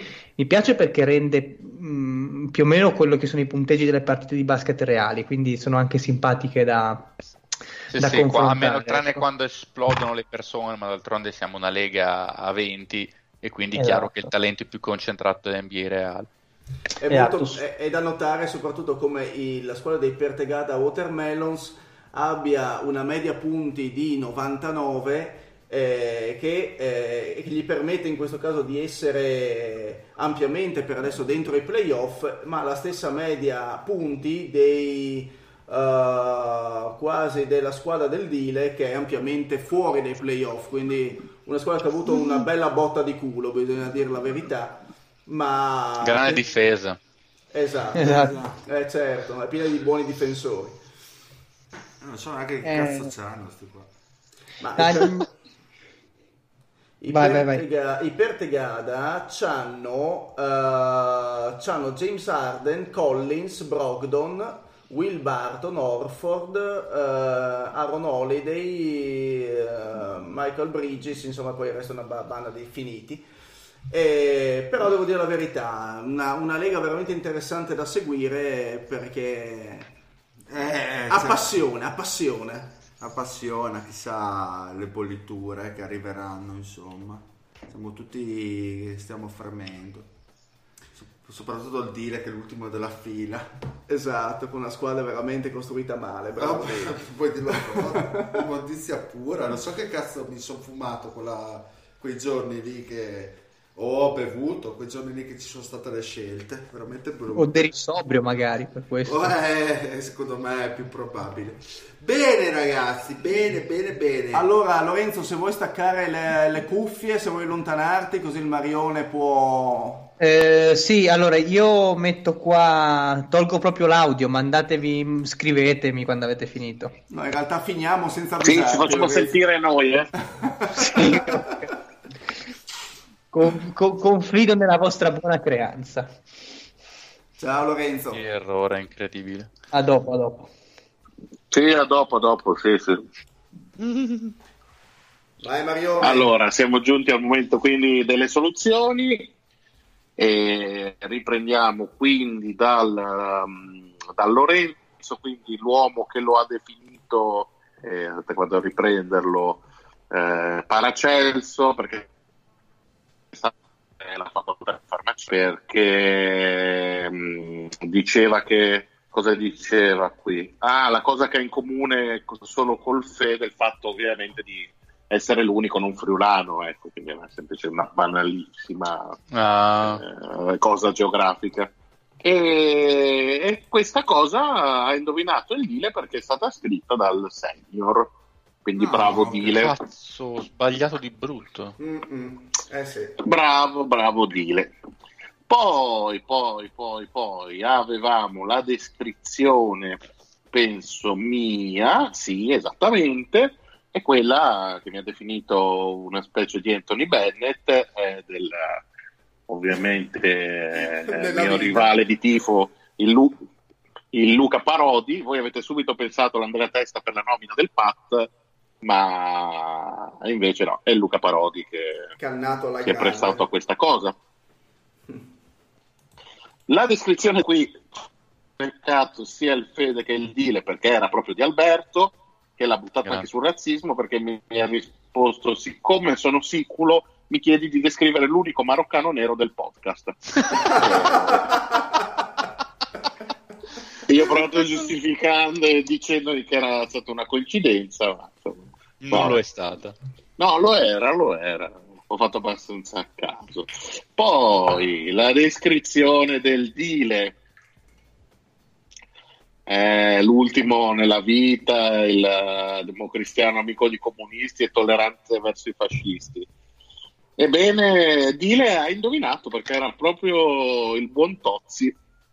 Quindi, Cazzo, Dile che che poi- li conosci bene eh, il nostro Eh, qua ne ha indovinati 3 su 4 per adesso, molto molto bene il Dile.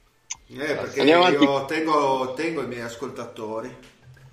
O- ovviamente la descrizione del fatto non potevo esimermi da farla fare dal buon Andrea Testa. E- che ricordiamo voleva che io togliessi la frase in fin dei conti gli vogliamo tutti un po' bene per i noti avvenimenti Andrea mi comunque... dispiace che non abbiate indovinato perché era molto facile. Dicevi scusa Dile? No, dico ad Andrea che era tutto giustificato. che- stiamo, stiamo con te Andrea non ti Esatto, preoccupare non preoccuparti. Poi l'onore di descrivere lo zio è definito, ricordiamolo, il più esperto tra gli omis e se ne vanta pure Ba, ehm, ed era il nostro amatissimo Omi maledetto che, terrore ness- eh, che nessuno ha indovinato.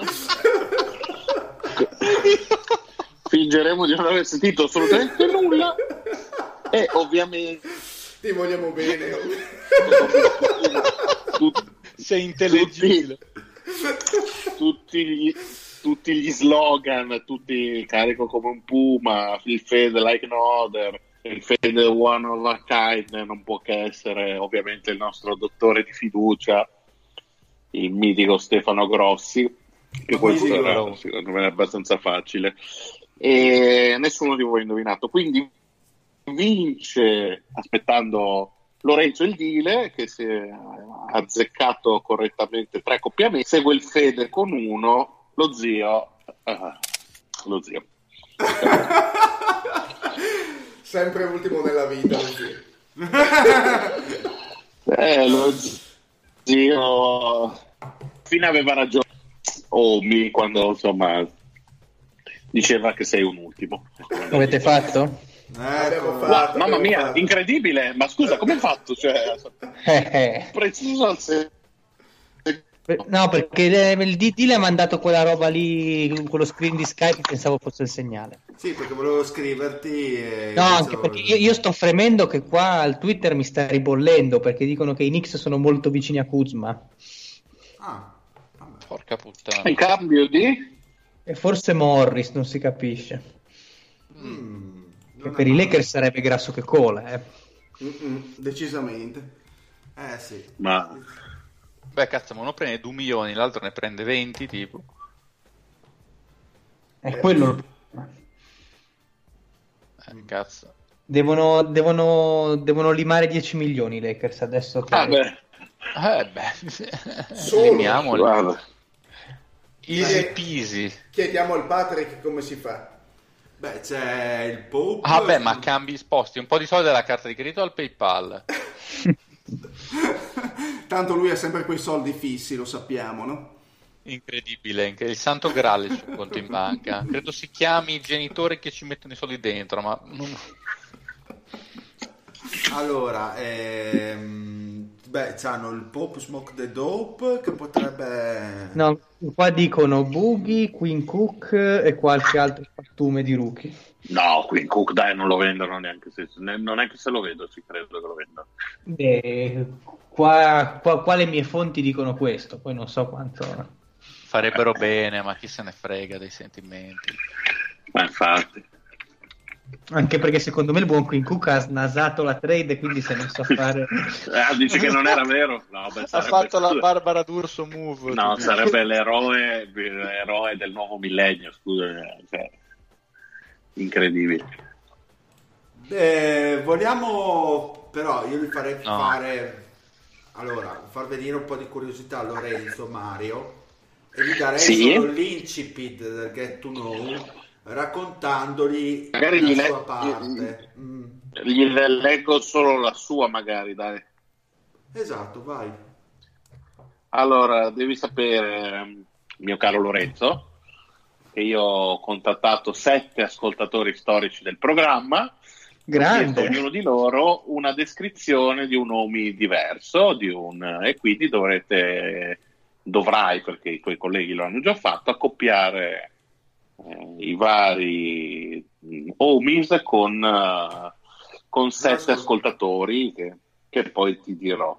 Va bene, mi Ti leggo solo la descrizione che è stata fatta per te. I latini lo avrebbero detto esquisitus. Ma Eh, l'ascoltatore del podcast che parla latino. As- aspetta, aspetta prima di toccarti. Nel suo immediato futuro potrebbe essere un nuovo Paracelso. Per lui vale la parabola della vigna nel Vangelo secondo Matteo. Per lui vale la parabola. Del padrone della vigna nel Vangelo secondo Matteo. Il non padrone di Lavinia. che ci vada a precisare che è beati gli ultimi che saranno i primi. Ok. Ok. Abituato alla cruda realtà dei bassi fondi, ma inguaribile sognatore tradito. Ha qualcosa in comune con un altro Omis e poco in comune con gli altri. Quindi ti faccio anche un rapido recap. Insomma, gli ascoltatori più ficcanti che ho scelto di contattare sono stati eh, Lomi, Stefano Grossi, eh, il Tozzi, Alberto Senior, Luca Parodi e la nemesi del Pat, Andrea Testa. Te lo devo dire adesso? Beh, non so se vuoi darci un piccolo spoiler sul secondo da chi potrebbe aver detto una cosa. Mm, forse il senior. Ok, quindi finiamo Va con bene. questo cliffhanger, questa puntata, 181esima puntata. Era grandissimo attore, tra l'altro, il grande cliffhanger. Esatto. Eh, 181esima puntata. Quale pure 181esima 181esima puntata di The Homies. Salutiamo lo zio. Buona serata a tutti. Salutassimo Mario Bruno. Buonasera a tutti e soprattutto a quelli che come me amano le torte fatte in casa.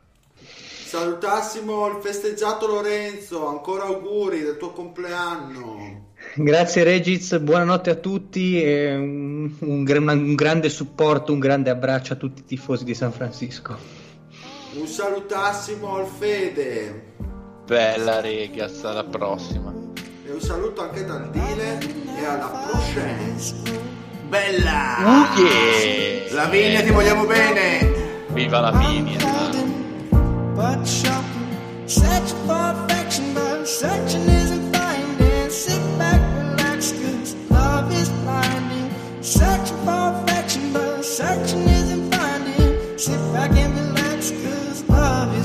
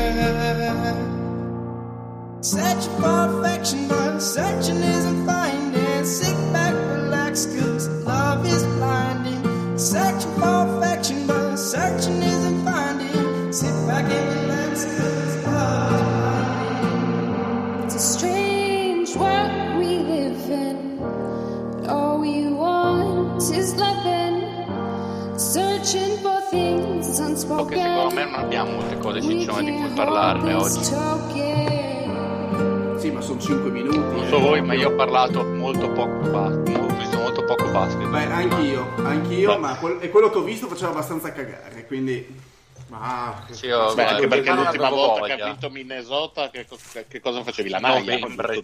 No, eh, avevo- non avevo ancora i peli pubici, tra l'altro, quindi sappiatelo. Ah, 11 partite fa. No, Towns... In compenso Pat era già uno stronzo all'epoca. Eh, Esatto, Towns da ovviamente infortunio compreso è da novembre che non vince una partita con Minnesota. La vince nella vita le partite, ma non, non sul campo. Ma mi- mi- mi- no, non credo, stai. non mi sembra.